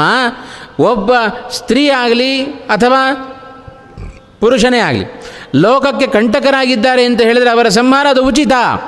ಹಾಗಾಗಿ ಏನೂ ಆಚರಣೆ ಆಲೋಚನೆ ಮಾಡಬೇಡ ಬಾಣವನ್ನು ಬಿಡು ಅಂತಂದರು ವಿಶ್ವಾಮಿತ್ರರು. ಮರುಕ್ಷಣದಲ್ಲಿ ರಾಮಚಂದ್ರ ತಾಟಕೆಯನ್ನು ಸಂಹಾರ ಮಾಡಿಬಿಟ್ಟ ಅಂತ ಇದನ್ನು ಹೇಳಿಸಿಕೊಳ್ಳಬೇಕಾಗಿತ್ತು ವಿಶ್ವಾಮಿತ್ರರ ಮೂಲಕ ಅಂತ ಭಾವನೆ ಅಲ್ಲ. ರಾಮನಿಗೆಲ್ಲವೂ ಗೊತ್ತಿದ್ದರೂ ಕೂಡ ಗುರುಗಳಿಂದ ನಾವು ಏನೇನು ಕಲಿಬೇಕು, ಹಿರಿಯರಿದ್ದಾಗ ನಾವು ಹೇಗೆ ನಡ್ಕೊಳ್ಬೇಕು, ಕಿರಿಯರಾದವರು, ಇದೆಲ್ಲ ರಾಮನ ಆದರ್ಶವಾದ ನಡೆಗಳಿದು. ಅದಕ್ಕೆ ರಾಮಾಯಣ ಮತ್ತು ಮಹಾಭಾರತ ಎರಡು ನಮ್ಮ ಜೀವನದ ಕಣ್ಣುಗಳಿದ್ದ ಹಾಗೆ. ಆ ಎರಡನ್ನು ನಮ್ಮ ಕಣ್ಣುಗಳನ್ನಾಗಿ ನಾವು ಆಗಿಸಿಕೊಂಡರೆ, ಆಗ ಹಿರಿಯರಲ್ಲಿ ಗೌರವ, ವಿನಮ್ರತೆ, ಭಗವಂತನಲ್ಲಿ ವಾಯುದೇವರಲ್ಲಿ ಶ್ರದ್ಧೆ, ಭಕ್ತಿ, ವಿಶ್ವಾಸ ಇವೆಲ್ಲವೂ ಮೂಡುತ್ತವೆ ಕೃಷ್ಣನ ನುಡಿ, ರಾಮನ ನಡೆ ಈ ಎರಡು ನಮ್ಮ ಜೀವನದ ಕಣ್ಣುಗಳಾಗಿರಬೇಕು ಅಂತ ಆಗಾಗ ನಾವು ಅದನ್ನು ಜ್ಞಾಪಿಸಿಕೊಳ್ಳುತ್ತಾ ಇರಬೇಕು. ಹೀಗೆ ಹನುಮಂತನು ದುಷ್ಟಳಾದ ಸಿಮ್ಮಿಕೆಯನ್ನು ಸಂಹಾರ ಮಾಡುವಾಗ ಹಿಂದೆ ಮುಂದೆ ನೋಡಲಿಲ್ಲ. ದೇವತೆಗಳಿಗೆಲ್ಲ ಬಹಳ ಆನಂದ ಆಯಿತು. ಹನುಮಂತನ ಈ ನಡೆ, ಸುರಸೆಯ ಬಾಯನ್ನು ಹೊಕ್ಕು ಹೊರಗೆ ಬಂದಂತೆ, ರಾಮ ಹನುಮಂತ ಈಗಲೂ ಹೊರಗೆ ಬರ್ತಾನೆ ಅಂತ ತಿಳ್ಕೊಂಡಿದ್ದರು ಆದರೆ ಒಳಗಡೆ ಹೊಕ್ಕು ಆ ಸಿಮ್ಮಿಕೆಯ ಹೊಟ್ಟೆಯನ್ನು ಬಗೆದು ಹೊರಗಡೆ ಬಂದಾಗ ಸಾಕ್ಷಾತ್ ನರಸಿಂಹದೇವರನ್ನೇ ನೋಡಿದಂತಾಯಿತು. ಹೇಗೆ ನರಸಿಂಹರೂಪಿಯಾಗಿ ಭಗವಂತ ಆ ಕೃತ್ಯವನ್ನು ಮಾಡಿದನೋ ಅದರಂತೆ ಹನುಮಂತನು ಕೂಡ ಉಗ್ರವಾದ ರೂಪವನ್ನು ತಾಳಿ ಆ ಸಿಂಹಿಕೆಯ ಹೊಟ್ಟೆಯನ್ನು ತಾನು ಸೀಳಿ ಹಾಕಿದ. ಹೀಗೆ ಆ ಜೀವೋತ್ತಮರಾದ ಆ ಹನುಮಂತನ ಶಕ್ತಿ ಅದು ಜಗತ್ತಿನಲ್ಲಿ ಅತ್ಯಂತ ಅದ್ಭುತವಾಗಿ ಕಂಡಿದೆ ಅಂತ ಆ ಸಿಂಹಿಕೆಯ ಸಂಹಾರವನ್ನು ಕೂಡ ಉಲ್ಲೇಖವನ್ನು ಮಾಡಿದ ನಂತರ ಲಂಕೆಯನ್ನು ಹನುಮಂತ ತಾನು ಪ್ರವೇಶವನ್ನು ಮಾಡ್ತಾ ಇದ್ದಾನೆ. ಆ ಲಂಕಾ ಪ್ರವೇಶ ಮಾಡಬೇಕಾದರೆ ಹನುಮಂತನ ಜಾಣ್ಮೆ ನೋಡ್ರಿ, ಹೇಗಿದೆ ಅಂತ. ಬಹಳ ಚೆನ್ನಾಗಿ ಹೇಳ್ತಾರೆ ಪ್ರತಿಯೊಂದು ಹಂತ ಹಂತದಲ್ಲಿಯೂ ಶ್ರೀಮದ್ ಆಚಾರ್ಯರ ಸಹಾಯವನ್ನು ನಾವು ಸ್ಮರಿಸಲೇಬೇಕು ಈ ಸಂದರ್ಭದಲ್ಲಿ. ಒಂದು ಸಣ್ಣ ಬೆಕ್ಕಿನ ಗಾತ್ರದಲ್ಲಿ ಲಂಕಾಪಟ್ಟಣವನ್ನು ಪ್ರವೇಶ ಮಾಡ್ತಾ ಇದ್ದಾನೆ ಹನುಮಂತ. ಯಾಕೆ ಹೀಗೆ ಮಾಡಿದ? ದೊಡ್ಡ ಆಕಾರವನ್ನು ಪಡೆದುಕೊಂಡು ಲಂಕಾಪುರವನ್ನು ಪ್ರವೇಶ ಆಗಲೇ ಮಾಡಬಹುದಿತ್ತು. ಯಾಕೆ ಸಣ್ಣ ಬೆಕ್ಕಿನ ಗಾತ್ರದಲ್ಲಿ ಭೂತ್ವ ಬಿಡಾಲ ಸಮಿತ ಅಂತಂದರು. ಸಣ್ಣ ಬೆಕ್ಕಿನ ಗಾತ್ರದವನಾಗಿ ಹನುಮಂತ ಆ ಲಂಕಾಪಟ್ಟಣವನ್ನು ತಾನು ಪ್ರವೇಶ ಮಾಡ್ತಾ ಇದ್ದಾನೆ. ಯಾಕೆ ಅಂದರೆ ಆ ಹನುಮಂತನ ಆ ಒಂದು ಕಾರ್ಯವೈಖರಿಯೇ ಹಾಗೆ. ಹನುಮಂತನ ಉದ್ದೇಶ ಏನು ಪ್ರಮ್ ಪ್ರಧಾನವಾದ ಉದ್ದೇಶ? ರಾಮನ ಕಾರ್ಯವನ್ನು ಸಾಧಿಸಬೇಕು. ರಾಮನ ಕಾರ್ಯಕ್ಕೆ ವಿಳಂಬ ಆಗಬಾರದು. ಏನಾದರೂ ತಾನು ಅದೇ ದೊಡ್ಡ ಆಕಾರವನ್ನು ತಳೆದು ಹೋಗಿದ್ದಿದ್ದರೆ ಆಮೇಲೆ ಏನಾಯಿತಲ್ಲ? ಯುದ್ಧ ಅದು ಮೊದಲೇ ಆಗಿಬಿಡ್ತಾ ಇತ್ತು ಅಂತ. ಸೀತೆಯ ಭೇಟಿಯೆಲ್ಲ ವಿಳಂಬ ಆಗ್ತಾ ಇತ್ತು ರಾಮನ ಪರಸ್ಪರ ಸಂಭಾಷಣೆಯನ್ನು ತಿಳಿಸ್ತಕ್ಕಂಥದ್ದು, ಆ ಉಂಗುರವನ್ನು ಕೊಡ್ತಕ್ಕಂಥದ್ದು, ರಾಮನನ್ನು ಸೀತೆಯನ್ನು ಭೇಟಿಯಾಗಿ ಬಾ ಅಂತ ಏನು ಹೇಳಿದ್ದಾನೆ, ಆ ರಾಮನ ಕಾರ್ಯಕ್ಕೆ ವಿಳಂಬ ಆಗ್ತಾ ಇತ್ತು ಅದಾಗಬಾರದು. ಇದು ಹನುಮಂತನ ಪ್ರಧಾನವಾದ ಉದ್ದೇಶ. ಅದಕ್ಕೋಸ್ಕರವೇ ಹನುಮತ್ ಸಮಾನ ಪುಮಾನ್ ಕದಾಚಿತ್ ಕೊಚಕಶ್ಚನೈವ ಶ್ರೀಮದ್ ಆಚಾರ್ಯರ ತಾತ್ಪರ್ಯದಲ್ಲಿ ಹೇಳಿದ ಮಾತು, ಜ್ಞಾನೇ ವಿರಾಗೆ ಹರಿಭಕ್ತಿ ಭಾವೇ ಧೃತಿಸ್ಥಿತಿ ಪ್ರಾಣ ಬಲೇಶು ಯೋಗೇ ಬುದ್ಧೌಚನ ಅನ್ಯಃ. ಹನುಮತ್ ಸಮಾನ ಪುಮಾನ್ ಕದಾಚಿತ್ ಕೊಚಕಶ್ಚನೈವ ಒಂಬತ್ತು ಗುಣಗಳನ್ನು ಶ್ರೀಮದ್ ಆಚಾರ್ಯರು ಉಲ್ಲೇಖ ಮಾಡಿದರು. ಈ ಒಂಬತ್ತು ಗುಣಗಳಲ್ಲಿ ಹನುಮಂತನಿಗೆ ಸಮಾನರಾದ ವ್ಯಕ್ತಿಗಳು ಮತ್ತಾರೂ ಇಲ್ಲ ಅಂತಂದರು. ಇದೇ ಬುದ್ಧವು. ಉತ್ತಮವಾದ ಬುದ್ಧಿ. ಯೋಗ ಯೋಗ ಶಬ್ದವನ್ನು ಹೇಳಿದರು. ಯೋಗ ಅಂದರೆ ಉಪಾಯ ಅಂತರ್ಥ. ಯೋಗ, ಉಪಾಯ. ಯಾವ ಯಾವ ಸಂದರ್ಭದಲ್ಲಿ ಹೇಗೆ ನಡೆದುಕೊಂಡರೆ ಉತ್ತಮವಾಗಿರ್ತಕ್ಕಂಥ ಕೆಲಸವನ್ನು ಸಾಧಿಸಬಹುದು? ಈ ಒಂದು ಉಪಾಯ ಹನುಮಂತ ಮಾಡಿದ ಹಾಗೆ ಮತ್ತಾರು ಮಾಡಲಿಕ್ಕೆ ಸಾಧ್ಯ ಇಲ್ಲ. ಹಾಗಾಗಿ ಲಂಕೆಯನ್ನು ಪ್ರವೇಶ ಮಾಡುವಾಗ ನಿಧಾನವಾಗಿ ಒಂದು ಸಣ್ಣ ಬೆಕ್ಕಿನ ಗಾತ್ರವನ್ನು ತೆಗೆದುಕೊಂಡು ಹನುಮಂತ ತಾನು ಪ್ರವೇಶವನ್ನು ಮಾಡಿದ. ಲಂಕಾಪಟ್ಟಣವನ್ನು ಪ್ರವೇಶ ಮಾಡಿದ. ನೋಡ್ರಿ, ಎಷ್ಟು ಸೂಕ್ಷ್ಮವಾಗಿ ನಾವು ಗಮನಿಸಲಿಕ್ಕೆ ಸಾಧ್ಯತೆ ಇದೆ. ಹನುಮಂತ ಬೆಕ್ಕಿನ ಗಾತ್ರದಲ್ಲಿ ಪ್ರವೇಶವನ್ನು, ಲಂಕಾಪಟ್ಟಣವನ್ನು ಪ್ರವೇಶ ಮಾಡಿದ್ದು ಕಾದು ಕೂತ ಹನುಮಂತ, ಇನ್ನು ಆ ಪರ್ವತದಲ್ಲಿ. ಆ ಲಂಬ ಶಿಖರದಲ್ಲಿ ಕಾದು ಕೂತಿದ್ದಾನೆ. ರಾತ್ರಿ ಆಗಲಿ ಅಂತ ಕಾದು ಕೂತಿದ್ದಾನೆ. ಮೇಲ್ನೋಟಕ್ಕೆ ನೋಡಿದರೆ, ಓ, ರಾತ್ರಿ, ಆದರೆ ನಮಗೆಲ್ಲ ಹಾಗೆ. ರಾತ್ರಿ ಪ್ರವೇಶ, ಕೆಟ್ಟ ಕೆಲಸ ಮಾಡಬೇಕಾದ್ರೆ ರಾತ್ರಿ ನಾವು ಕಾಯ್ಕೊಂಡು ಕೂಡ್ತೇವೆ ನೋಡ್ರಿ. ಯಾಕೆ ಕತ್ಲಾಗಲಿ, ಯಾರೂ ನೋಡೋದಿಲ್ಲ. ಅಧರ್ಮ ಮಾಡಬೇಕಾದರೆ ಕತ್ಲಾಗೋದೆ. ಹಾಗಾಗಿ ಲೋಕದಲ್ಲೆಲ್ಲ ದರೋಡೆ ನಡೆಯೋದೇ ರಾತ್ರಿಯಲ್ಲಿ ಅಂತ. ಹಾಗಾಗಿ ಕತ್ತಲಾಗಲಿ ಅಂತ ನಾವು ಕಾಯ್ಕೊಂಡು ಕೊಡುತ್ತೇವೆ. ನಮಗೇನು ಅನಿಸುತ್ತೆ? ಓಹೋ, ಕತ್ಲಾದರೆ ಯಾರೂ ಕೂಡ ನೋಡೋದಿಲ್ಲ ಅಂತ ನಾವು ಅಂದ್ಕೊಳ್ತೇವೆ ಆದರೆ ಹನುಮಂತ ರಾತ್ರಿಯಲ್ಲಿ ನಿಶ ಪ್ರ- ಪ್ರವೇಶವನ್ನು ಮಾಡಿದ್ದು ಅದು ಅವನ ಸಾಮರ್ಥ್ಯಕ್ಕೆ ಕನ್ನಡಿ ಇದ್ದ ಹಾಗೆ. ಅದು ಯಾರ ಪಟ್ಟಣವನ್ನು ಸಂಹಾರ ಪ್ರವೇಶ ಮಾಡ್ತಾ ಇದ್ದಾನೆ? ನಿಶಾಚರರ ಪಟ್ಟಣವನ್ನು ಸಂ ಸಂಜ ಪ್ರವೇಶ ಮಾಡ್ತಾ ಇದ್ದಾನೆ. ಕದ್ದು ಮುಚ್ಚಿ ಕೆಲಸವನ್ನು ಮಾಡುವ ಸ್ವಭಾವ ಅದು ಹನುಮಂತನ ಸ್ವಭಾವ ಅಲ್ಲ. ಯಾಕೆಂದರೆ ಅವರೆಲ್ಲ ಹೇಳಿ ಕೇಳಿ ನಿಶಾಚರರು. ರಾತ್ರಿಯಲ್ಲೇ ಎದ್ದಿರ್ತಕ್ಕಂಥವ್ರು. ಹಗಲು ಪ್ರವೇಶ ಮಾಡಿದರೆ ಆಗ ಹೇಡಿಯಂತೆ ಅಂತನ್ರಿ ನೀವು. ಯಾಕೆಂದರೆ ಎಲ್ಲರೂ ರಾತ್ರಿಯಲ್ಲಿ ಸಂಚಾರವನ್ನು ಮಾಡುವವರು, ನಿಶಾಚರದವರೆಲ್ಲರೂ ಕೂಡ ಎಲ್ಲರೂ ಎದ್ದಾಗಲೇ ತಾನು ಪ್ರವೇಶವನ್ನು ಮಾಡಿದ್ದು, ಅದು ಹನುಮಂತನ ಧೈರ್ಯಕ್ಕೆ ಹಿಡಿದ ಕನ್ನಡಿ ಇದ್ದಂತೆ. ಆದರೆ ಬೆಕ್ಕಿನ ಗಾತ್ರದಲ್ಲಿ ಪ್ರವೇಶವನ್ನು ಮಾಡುವಾಗಲೂ ಕೂಡ ಆ ಲಂಕಾಪಟ್ಟಣದ ಅಧಿದೇವತೆ ಲಂಕಿಣಿ ಅಂತ ಒಬ್ಬಳಿದ್ದಾಳೆ. ಲಂಕಿಣಿಯ ಕಣ್ಣಿಗೆ ಬಿದ್ದ ಹನುಮಂತ ಕೂಡಲೇ ತಳಿತಾ ಇದ್ದಾಳೆ. ಪ್ರಾಕಾರ ರೂಪಕಗಿರಂ ಅಥ ಸಂಚುಕೋಚ. ನಂತರದಲ್ಲಿ ಆ ಲಂಕಿಣಿ ತಡಿತಾ ಇದ್ದಾಳೆ, ಹನುಮಂತನನ್ನು ಪ್ರವೇಶ ಮಾಡಬಾರದು ಅಂತ. ಆ ಲಂಕಿಣಿಗೂ ಕೂಡ ಬ್ರಹ್ಮದೇವರ ವರ. ಬ್ರಹ್ಮದೇವರ ವರಬಲ ಅವಳಿಗೂ ಕೂಡ ಇತ್ತು. ಆದರೆ ಬ್ರಹ್ಮದೇವರು ಒಂದು ಮಾತನ್ನು ಹೇಳಿದರಂತೆ. ಯಾವಾಗ ಒಂದು ಸಣ್ಣ ಕಪಿ ಬಂದು ನಿನಗೆ ನಿನ್ನನ್ನು ಸೋಲಿಸುತ್ತೋ ಆಗ ಲಂಕಾಪಟ್ಟಣದ ನಾಶ ಖಂಡಿತ ಅಂತ ತಿಳಿದುಕೋ ಅಂತ ಒಂದು ಮಾತನ್ನು ಹೇಳಿದರಂತೆ. ಈ ಲಂಕಿಣಿ ಹನುಮಂತನಿಗೆ ಅಡ್ಡವಾಗಿ ಬರ್ತಾ ಇದ್ದಾಳೆ. ಅಧಿಕಾರವಾಣಿಯನ್ನು ತೋರಿಸಿದಳು. ಯಾವ ಕಾರಣಕ್ಕೂ ನೀ ಲಂಕಾಪಟ್ಟಣವನ್ನು ಪ್ರವೇಶ ಮಾಡುವಂತಿಲ್ಲ. ನಾನು ಲಂಕೆಯ ಅಧಿದೇವತೆಯಾಗಿದ್ದೇನೆ. ಹಾಗಾಗಿ ನಾನು ಅನುಮತಿ ಕೊಟ್ಟರೆ ಪ್ರವೇಶ ಉಂಟು, ಇಲ್ಲದೆ ಹೋದರೆ ಇಲ್ಲ. ಅಧಿಕಾರದ ವಾಣಿಯನ್ನು ವಾಣಿಯನ್ನು ಆಡ್ತಾ ಇದ್ದಾಳೆ ಲಂಕಾ, ಆ ಲಂಕಿಣಿ. ಆಗ ಹನುಮಂತ ಅವಳನ್ನು ಕಣ್ಣು ಕಾಣ್ತಾ ಇದ್ದಾನೆ. ಲಂಕಿಣಿಯನ್ನು ಕಂಡಾಗ ಅವಳಲ್ಲಿ ಅನುಗ್ರಹವನ್ನು ಮಾಡಬೇಕು ಅನ್ನುವ ಉದ್ದೇಶದಿಂದ ಹನುಮಂತ ಏನು ಮಾಡಿದ? ರುದ್ಧ ಅನಯ ಆಶು ಅಥ ವಿಜಿತ್ಯದ ತಾಂ ಸ್ವಮುಷ್ಟಿಪಿಷ್ಟಾಂ ತಯಾ ಅನುಮತಃ ಏವ ಲ ವಿವೇಶ ಲಂಕಾಂ. ಏನು ಮಾಡಲಿಲ್ಲ. ಸುಮ್ಮನೆ ಸ್ವಲ್ಪ ಬಲ ಪ್ರದರ್ಶನವನ್ನು ಮಾಡಿ ಅವಳಿಗೆ ಎಷ್ಟು ತಡ್ಕೊಳ್ಳಿಕ್ಕೆ ಸಾಧ್ಯವೋ ಅಷ್ಟೇ ಬಲ ಪ್ರಯೋಗ ಮಾಡಿ ತನ್ನ ಹಸ್ತದಿಂದ ಒಮ್ಮೆ ಹೀಗಂದ್ರಂತೆ. ಅಷ್ಟಕ್ಕೇನೆ ಲಂಕಿಣಿ ಸುಸ್ತಾದ್ಲು ಅಂತ. ನಾವು ಭಾರವನ್ನು ನಾವು ಎಷ್ಟು ಬೇಕಾದರೂ ಪ್ರಯೋಗ ಮಾಡಲಿಕ್ಕೆ ನಮಗೆ ಇದೆ, ಸಾಮರ್ಥ್ಯ ಇದೆ. ಒಂದು ಐವತ್ತು ಕೆ ಜಿ ಭಾರವನ್ನು ಎತ್ತುವ ಸಾಮರ್ಥ್ಯ ನಮ್ಮಲ್ಲಿತ್ತು ಅಂತಾದರೆ ಒಂದು ಹತ್ತು ಕೆ ಜಿ ಭಾರವನ್ನು ಎತ್ತುವಾಗ ನಮ್ಮ ಪರಿಪೂರ್ಣವಾದ ಸಾಮರ್ಥ್ಯವನ್ನು ಅಲ್ಲಿ ಹಾಕೋದಿಲ್ಲ ನಾವು. ಅದಕ್ಕೆ ಎಷ್ಟು ಬೇಕೋ ಅಷ್ಟೇ ನಾವು ಹಾಕ್ತೇವೆ. ಹಾಗೆ ಹನುಮಂತನ ಸಾಮರ್ಥ್ಯ ಅಪಾರವಾದ ಸಾಮರ್ಥ್ಯ. ಇಡೀ ಲಂಕಾಪಟ್ಟಣದ ಸೈನ್ಯವೇ ಒಮ್ಮೆಲೆ ಬಂದರೂ ಅದನ್ನು ಎದುರಿಸುವ ತಾಕತ್ತು ಹನುಮಂತನಿಗಿದೆ. ಹಾಗಾಗಿ ಲಂಕಿಣಿಯನ್ನು ಎಷ್ಟು ಬುದ್ಧಿ ಕಲಿಸಲಿಕ್ಕೆ ಎಷ್ಟು ಬೇಕೋ ಅಷ್ಟನ್ನು ಮಾತ್ರ ಬಲಪ್ರಯೋಗವನ್ನು ಹನುಮಂತ ತಾನು ಮಾಡಿದಂತೆ ಅಷ್ಟನ್ನೂ ತಡ್ಕೊಳ್ಳಿಕ್ಕಾಗಲಿಲ್ಲ ಲಂಕಿಣಿಗೆ. ಆಗ ಬ್ರಹ್ಮದೇವರ ಮಾತು ಜ್ಞಾಪಕಕ್ಕೆ ಬಂತು. ಓಹೋ, ಸಣ್ಣ ಕಪಿ ಅದು ನನಗೆ ನನ್ನ ಪರ ಕಪಿಯಿಂದ ನನ್ನ ಪರಾಭವ ಆಗಿದೆ ಅಂತ ಹೇಳಿದರೆ ಆಗ ಲಂಕೆಯ ಆ ಒಂದು ನಾಶ ಇನ್ನು ಮುಂದೆ ಆಗತ್ತೆ ಅಂತ ನಿಶ್ಚಯ ಮಾಡಿಕೊಂಡು, ತಯಾ ಅನುಮತಃ ಏವ ಲಂಕಾಂ ವಿವೇಶ. ಶ್ರೀಮದಾಚಾರ್ಯರ ಮಾತು ನೋಡ್ರಿ ಹೇಗಿದೆ ಅಂತ. ಯಾವ ವ್ಯಕ್ತಿ ಲಂಕಾ ಪ್ರವೇಶವನ್ನು ತಡೆದಿದ್ದಾಳೆಯೋ ಅವಳಿಂದಲೇ ಅನುಮತಿಯನ್ನು ಪಡೆದುಕೊಂಡ. ಹೋಗಪ್ಪ ನೀನು ಅಂತ ಕೈ ಮುಗಿದ್ಲಂತೆ ಲಂಕಿಣಿ ಅಂತ. ಯಾಕೆಂದರೆ ಹನುಮಂತನ ಆ ಒಂದು ಪ್ರಭಾವ ಆಗಿದೆ ಹೊರಗಡೆಯಿಂದ ನಿಂತು ವ್ಯಾಪಾರವನ್ನು ನಡೆಸುವವರು ಅವರೇ. ಒಳಗಡೆಯಿಂದ ನಿಂತು ವ್ಯಾಪಾರವನ್ನು ನಡೆಸುವವರು ಅವರೇ. ಒಳಗಡೆಯಿಂದ ಪ್ರೇರಕರೂ ಅವರೇ. ಹಾಗಾಗಿ ಆ ವಾಯುದೇವರು ಯಾವ ಲಂಕಿಣಿ ತಳೆದಿದ್ದಾಳೆಯೋ ಅವಳಿಂದಲೇ ಅನುಮತಿಯನ್ನು ಪಡೆದುಕೊಂಡು ತಾವು ಲಂಕಾಪುರ, ಲಂಕಾಪಟ್ಟಣವನ್ನು ತಾವು ಪ್ರವೇಶ ಮಾಡಿದ್ದಾರೆ ಅನ್ನುವ ಅಂಶವನ್ನು ಈ ಸಂದರ್ಭದಲ್ಲಿ ನಾವು ಕಾಣ್ತಾ ಇದ್ದೇವೆ.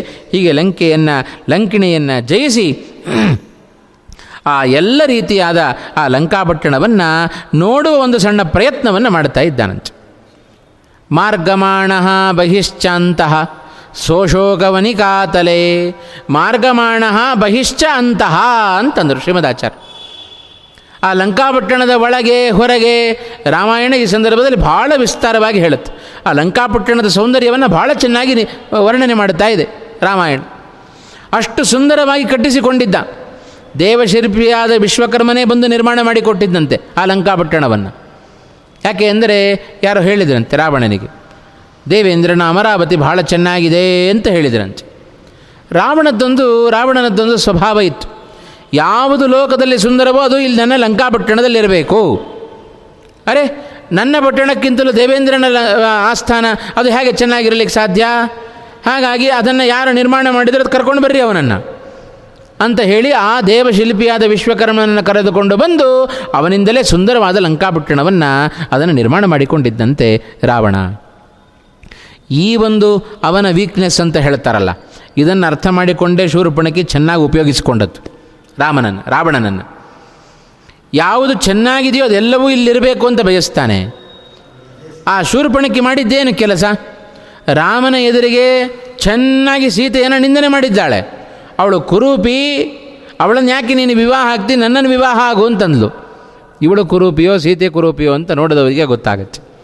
ಹಾಗೆ ನಿನಗೆ ಯೋಗ್ಯಳಾದವಳು ಸೀತೆ ಅಲ್ಲ, ಅವಳು ಕುರೂಪಿ, ಅವಳನ್ನು ಮದುವೆ ಆಗಬೇಡ ಅಂತ ಚೆನ್ನಾಗಿ ಸೀತೆಯನ್ನು ನಿಂದನೆ ಮಾಡಿದ, ಆ ರಾಮನ ಎದುರಿಗೆ ನಿಂದನೆ ಮಾಡಿದ ಶೂರ್ಪಣಿಕೆಯೇ, ರಾವಣನ ಎದುರಿಗೆ ಬಂದು ಹೇಳ್ತಾ ಇದ್ದಾಳೆ. ರಾವಣ, ಸೀತೆ ತ್ರಿಲೋಕ ಸುಂದರಿ. ಅವಳಂಥ ಸುಂದರಳಾದ ವ್ಯಕ್ತಿ ಜಗತ್ತಿನಲ್ಲಿ ಯಾರೂ ಇರಲಿಕ್ಕೆ ಸಾಧ್ಯ ಇಲ್ಲ. ನಿನಗೆ ಯೋಗ್ಯಳಾದ ಆ ಸ್ತ್ರೀಯನ್ನು ನಾನು ನಿನಗೋಸ್ಕರ ಮದುವೆ ಮಾಡಬೇಕು ಅಂತ ಕರ್ಕೊಂಡು ಬರಲಿಕ್ಕೆ ಅಂತ ಹೋದಾಗ, ಆ ರಾಮ ಲಕ್ಷ್ಮಣರು ನನಗೆ ಹೀಗೆ ವಿಕಾರವನ್ನು ಮಾಡಿದ್ದಾರೆ ಅಂತ ಶೂರ್ಪಣಕಿ ರಾವಣನ ಎದುರಿಗೆ ಹೇಳ್ತಾ ಇದ್ದಾಳೆ.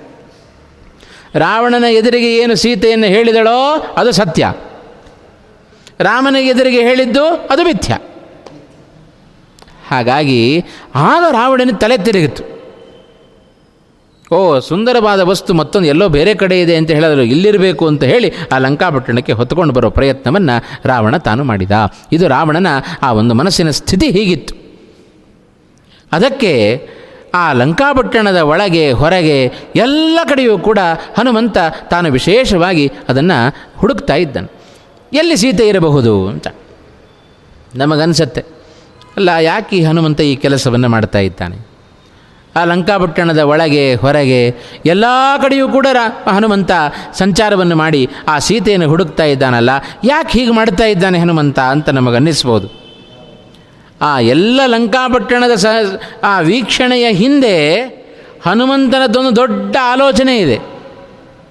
ಮುಂದೇನು ಲಂಕಾ ದಹನ ಮಾಡಲಿಕ್ಕಿದ್ದಾನಲ್ಲ ಹನುಮಂತ, ಯಾವ ಯಾವ ಪ್ರದೇಶಗಳನ್ನು ನಾನು ಸುಡಲಿಕ್ಕೆ ಯೋಗ್ಯ ಅಂತ ವೀಕ್ಷಣೆ ಲೆಕ್ಕಾಚಾರ ಹಾಕ್ಕೊಳ್ತಾ ಇದ್ದಾನಂತೆ. ಒಂದು ಈಗ ಸರ್ವೆ ಮಾಡ್ತಾರೆ ನೋಡ್ರಿ. ಏನೋ ಒಂದು ಕ, ಏನು ದೊಡ್ಡ ಇದನ್ನು ಕಟ್ಟಿಸುವಾಗಲೋ ಅಥವಾ ಇನ್ನೇನು ದೊಡ್ಡ ಜಾಗವನ್ನು ಶುದ್ಧ ಮಾಡುವಾಗ ಒಂದಿಷ್ಟು ಜಾಗ ಎಲ್ಲ ಸರ್ವೆ ಮಾಡ್ತಾರಲ್ಲ. ಹಾಗೆ ಹನುಮಂತ ಸರ್ವೆ ಮಾಡ್ತಾ ಇದ್ದಾನೆ ಇವಾಗ ಲಂಕಾಪಟ್ಟಣವನ್ನು.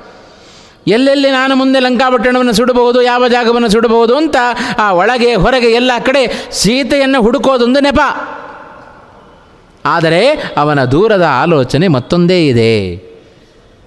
ಹೀಗೆ ಹನುಮಂತ ಆ ಲಂಕಾಪಟ್ಟಣದ ಒಳಗೆ, ಹೊರಗೆ, ಎಲ್ಲ ಕಡೆಯೂ ಕೂಡ ಹೊರಗೆಲ್ಲ ಹುಡುಕಿ ಬಂದ. ಎಲ್ಲೂ ಸೀತೆಯ ಕುರುಹು ಸಿಗಲಿಲ್ಲ. ಲಂಕಾಪಟ್ಟಣದ ಒಳಗಡೆ ಪ್ರವೇಶವನ್ನು ಮಾಡ್ತಾ ಇದ್ದಾನೆ. ನಮಗೆ ಅನ್ನಿಸಬಹುದು, ಯಾಕೆ ಹನುಮಂತ ಹೀಗೆಲ್ಲ ಮಾಡ್ತಾ ಇದ್ದಾನೆ? ಈಗಾಗಲೇ ಸಂಪಾತಿ ಸೂಚನೆಯನ್ನು ಕೊಟ್ಟಿದ್ದಾನಲ್ವಾ? ಎಲ್ಲಿದ್ದಾಳೆ ಸೀತೆ ಅಂತ ಹೇಳಿ, ಆ ಸೂಚನೆಯನ್ನು ಕೊಟ್ಟಿದ್ದಾನಲ್ಲ ಸಂಪಾತಿ? ಆದರೂ ಯಾಕೆ ಇಷ್ಟು ಹನುಮಂತ ಹುಡುಕುವ ಸಣ್ಣ ಪ್ರಯತ್ನವನ್ನು ಮಾಡ್ತಾ ಇದ್ದಾನೆ? ಇಷ್ಟೆಲ್ಲ ವಿಘ್ನಗಳನ್ನು ನೇರವಾಗಿ ಅಲ್ಲಿಗೆ ಬಂದುಬಿಡ್ಬೋದಾಗಿತ್ತು. ಆದರೆ, ಯಾಕೆ ಇಷ್ಟೆಲ್ಲ ಸಮುದ್ರವನ್ನು ಉಲ್ಲಂಘನೆ ಮಾಡುವಾಗ ಇಷ್ಟೆಲ್ಲ ವಿಘ್ನಗಳು ಇದೆ ಅಂತ ತೋರಿಸಿಕೊಡಬೇಕಾಗಿತ್ತು? ಇಷ್ಟೆಲ್ಲ ವಿಘ್ನಗಳು ಇಲ್ಲದೆ ಇದ್ದಿದ್ದರೆ ಸಂಪಾತಿಯೋ, ಅಂಗದನೋ ಅಥವಾ ಇನ್ಯಾರಿಗೋ ಸುಲಭವಾಗಿ ಲಂಕಾಪಟ್ಟಣವನ್ನು ಪ್ರವೇಶ ಯಾರು ಬೇಕಾದರೂ ಮಾಡಿಬಿಡಬಹುದಾಗಿತ್ತು ಆದರೆ ಈ ಸಿಂಹಿಕೆಯನ್ನು, ಲಂಕಿಣಿಯನ್ನು ಗೆಲ್ಲುವ ಸಾಮರ್ಥ್ಯ ಲಕ್ಷ್ಮಣನಿಗೂ ಇಲ್ಲ. ಇಬ್ಬರಿಗೂ ಬ್ರಹ್ಮದೇವರ ವರ ಇತ್ತು. ಆ ಬ್ರಹ್ಮದೇವರ ವರವನ್ನು ಮೀರುವ ಸಾಮರ್ಥ್ಯ ಇಬ್ಬರಿಗೂ ಇಲ್ಲ.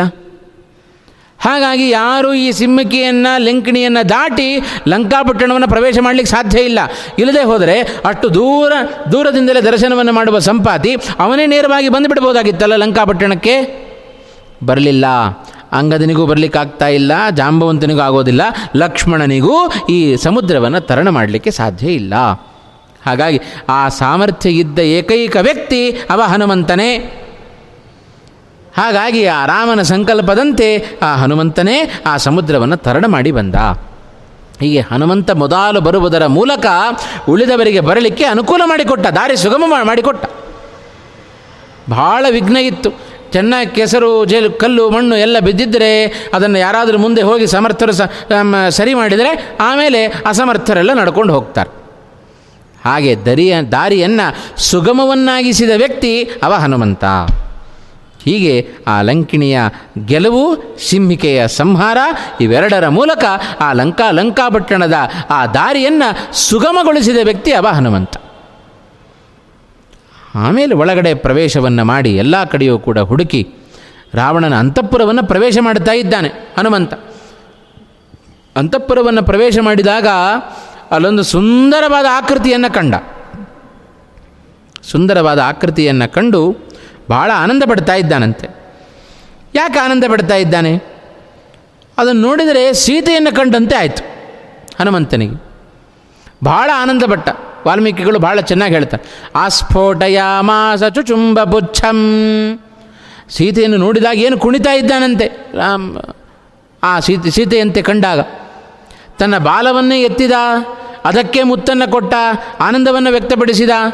ಯಾಕೆಂದರೆ ಆನಂದವನ್ನು ಹಂಚಿಕೊಳ್ಳಿಕ್ಕೆ ಪಾಪ ಯಾರೂ ಇಲ್ಲ ಇವಾಗ. ನಮಗೆ ಅತಿಯಾದ ಆನಂದ ಆದರೆ, ದುಃಖ ಆದರೆ ಯಾರಾದರೂ ವ್ಯಕ್ತಿಗಳಿದ್ದರೆ ಹಂಚ್ಕೊಂಡ್ಬಿಡ್ತೇವೆ ಅದನ್ನು. ಆದರೆ ಹನುಮಂತನಿಗೆ ಯಾರಿದ್ದಾರೆ ಲಂಕಾಪಟ್ಟಣದಲ್ಲಿ? ಅದಕ್ಕೋಸ್ಕರ ತನ್ನ ಬಾಲವನ್ನೇ ಹಿಡಿದು ಅದಕ್ಕೆ ಮುತ್ತನ್ನು ಕೊಡುವುದರ ಮೂಲಕ ತನ್ನ ಸಂತೋಷವನ್ನು ವ್ಯಕ್ತಪಡಿಸಿದ. ಯಾಕೆ? ಸೀತೆ ಕಂಡಿದ್ದಾಳೆ ಅಂತ. ಆಮೇಲೆ ಬರು ಕ್ಷಣದಲ್ಲಿ ಅಂದುಕೊಂಡಂತೆ, ಓಹೋ, ಇವಳು ಸೀತೆ ಅಲ್ಲ ಅಂತ ಅಂದುಕೊಂಡಂತೆ ಮೊದಲು ಸೀತೆ ಅಂತ ಅಂದುಕೊಂಡದ್ದು ಯಾಕೆ? ಆಮೇಲೆ ಅಲ್ಲ ಅಂತ ಅಂದುಕೊಂಡದ್ದು ಯಾಕೆ? ನಮಗೆ ಪ್ರಶ್ನೆ ಬರಬಹುದು. ಯಾಕೆ ಅಂದರೆ ಅಲ್ಲಿಯೂ ಸೀತೆಯ ವ್ಯಕ್ತಿತ್ವವನ್ನು ತೋರಿಸುವುದಕ್ಕೋಸ್ಕರ ಹನುಮಂತ ಹೀಗೆ ಮಾಡಿದ. ಯಾರದ್ದೋ ಪರಪುರುಷರ ಅಂತಃಪುರದಲ್ಲಿ ಇರುವ ವ್ಯಕ್ತಿ ಅವಳು ಸೀತೆ ಅಲ್ಲ ಅನ್ನೋದನ್ನು ಲೋಕಕ್ಕೆ ದೃಢಪಡಿಸಬೇಕು. ಹಾಗಾಗಿ ತನಗೆ ತಾನು ಸರ್ವಜ್ಞನಾದರೂ ಅಜ್ಞಾನಿಯಂತೆ ನಟನೆ ಮಾಡಿ ತೋರಿಸಿದ ಹನುಮಂತ. ಹೀಗೆ ಹಾ, ಹನುಮಂತನ ನಡೆ ಭಾಳ ವಿಶೇಷವಾಗಿರ್ತಕ್ಕಂಥದ್ದು. ಆ ರಾವಣನ ಅಂತಃಪುರಕ್ಕೆ ಪ್ರವೇಶವನ್ನು ಮಾಡಿದ್ದಾನೆ ಹನುಮಂತ. ಆ ಪ್ರವೇಶವನ್ನು ಮಾಡಿ ಆ ಅಂತಃಪುರದಲ್ಲಿರತಕ್ಕಂತಹ ಪ್ರತಿಯೊಬ್ಬ ಸ್ತ್ರೀಯನನ್ನು ಕೂಡ ಇವಳು ಸೀತೆನಾ ಇವಳು ಸೀತೆನಾ ಅಂತ ದಿಟ್ಟಿಸಿ ನೋಡ್ತಾ ಇದ್ದಾನೆ. ಆ ಅಂತಃಪುರವನ್ನು ಪ್ರವೇಶ ಮಾಡಿದ. ಆ ಅಂತಃಪುರದಲ್ಲಿಯೂ ಕೂಡ ಸೀತೆ ಕಾಣಲಿಲ್ಲ. ಅಲ್ಲಿಂದ ಹೊರಗಡೆ ಬಂದ. ಅಲ್ಲಿಂದ ಹೊರಗಡೆ ಬಂದ ಮೇಲೆ ಹನುಮಂತನ ಮನಸ್ಸಿನಲ್ಲಿ ಕೆಲವೊಂದು ಭಾವನೆಗಳು, ಆಲೋಚನೆಗಳೆಲ್ಲ ಬರ್ತವೆ. ಆ ಭಾಳ ಉದಾತ್ತವಾದ ಒಂದು ಆಲೋಚನೆಯನ್ನು ಹನುಮಂತ ಆ ಸಂದರ್ಭದಲ್ಲಿ ತಾನು ಮಾಡ್ತಾ ಇದ್ದಾನೆ. ಆ ಆಲೋಚನೆಗಳು ಅದಕ್ಕೆ ಅವನೇ ಕೊಟ್ಟ ಪರಿಹಾರ. ಈ ಅಂಶಗಳನ್ನು ನಾಳೆ ದಿವಸದ ಪ್ರವಚನದಲ್ಲಿ ನೋಡೋಣ ಅಂತ ಹೇಳ್ತಾ ಇವತ್ತಿನ ಪ್ರವಚನವನ್ನು ಮುಕ್ತಾಯ ಮಾಡ್ತಾ ಇದ್ದೇನೆ. ಶ್ರೀಕೃಷ್ಣಾರ್ಪಣಮಸ್ತು. ಕಾಯೇನ ವಾಚ ಮನಸ ಇಂದ್ರಿಯೇರವ ಬುದ್ಧ್ಯಾತ್ಮನ ವಾನಸದ ಸ್ವಭಾವಂ. ಕರೋಮಿ ಯದ್ಯತ್ ಸಕಲಂ ಪರಸ್ಮೈ ಏತಿ ಸಮರ್ಪಯಾಮಿ. ಶ್ರೀಕೃಷ್ಣಾರ್ಪಣಮಸ್ತು.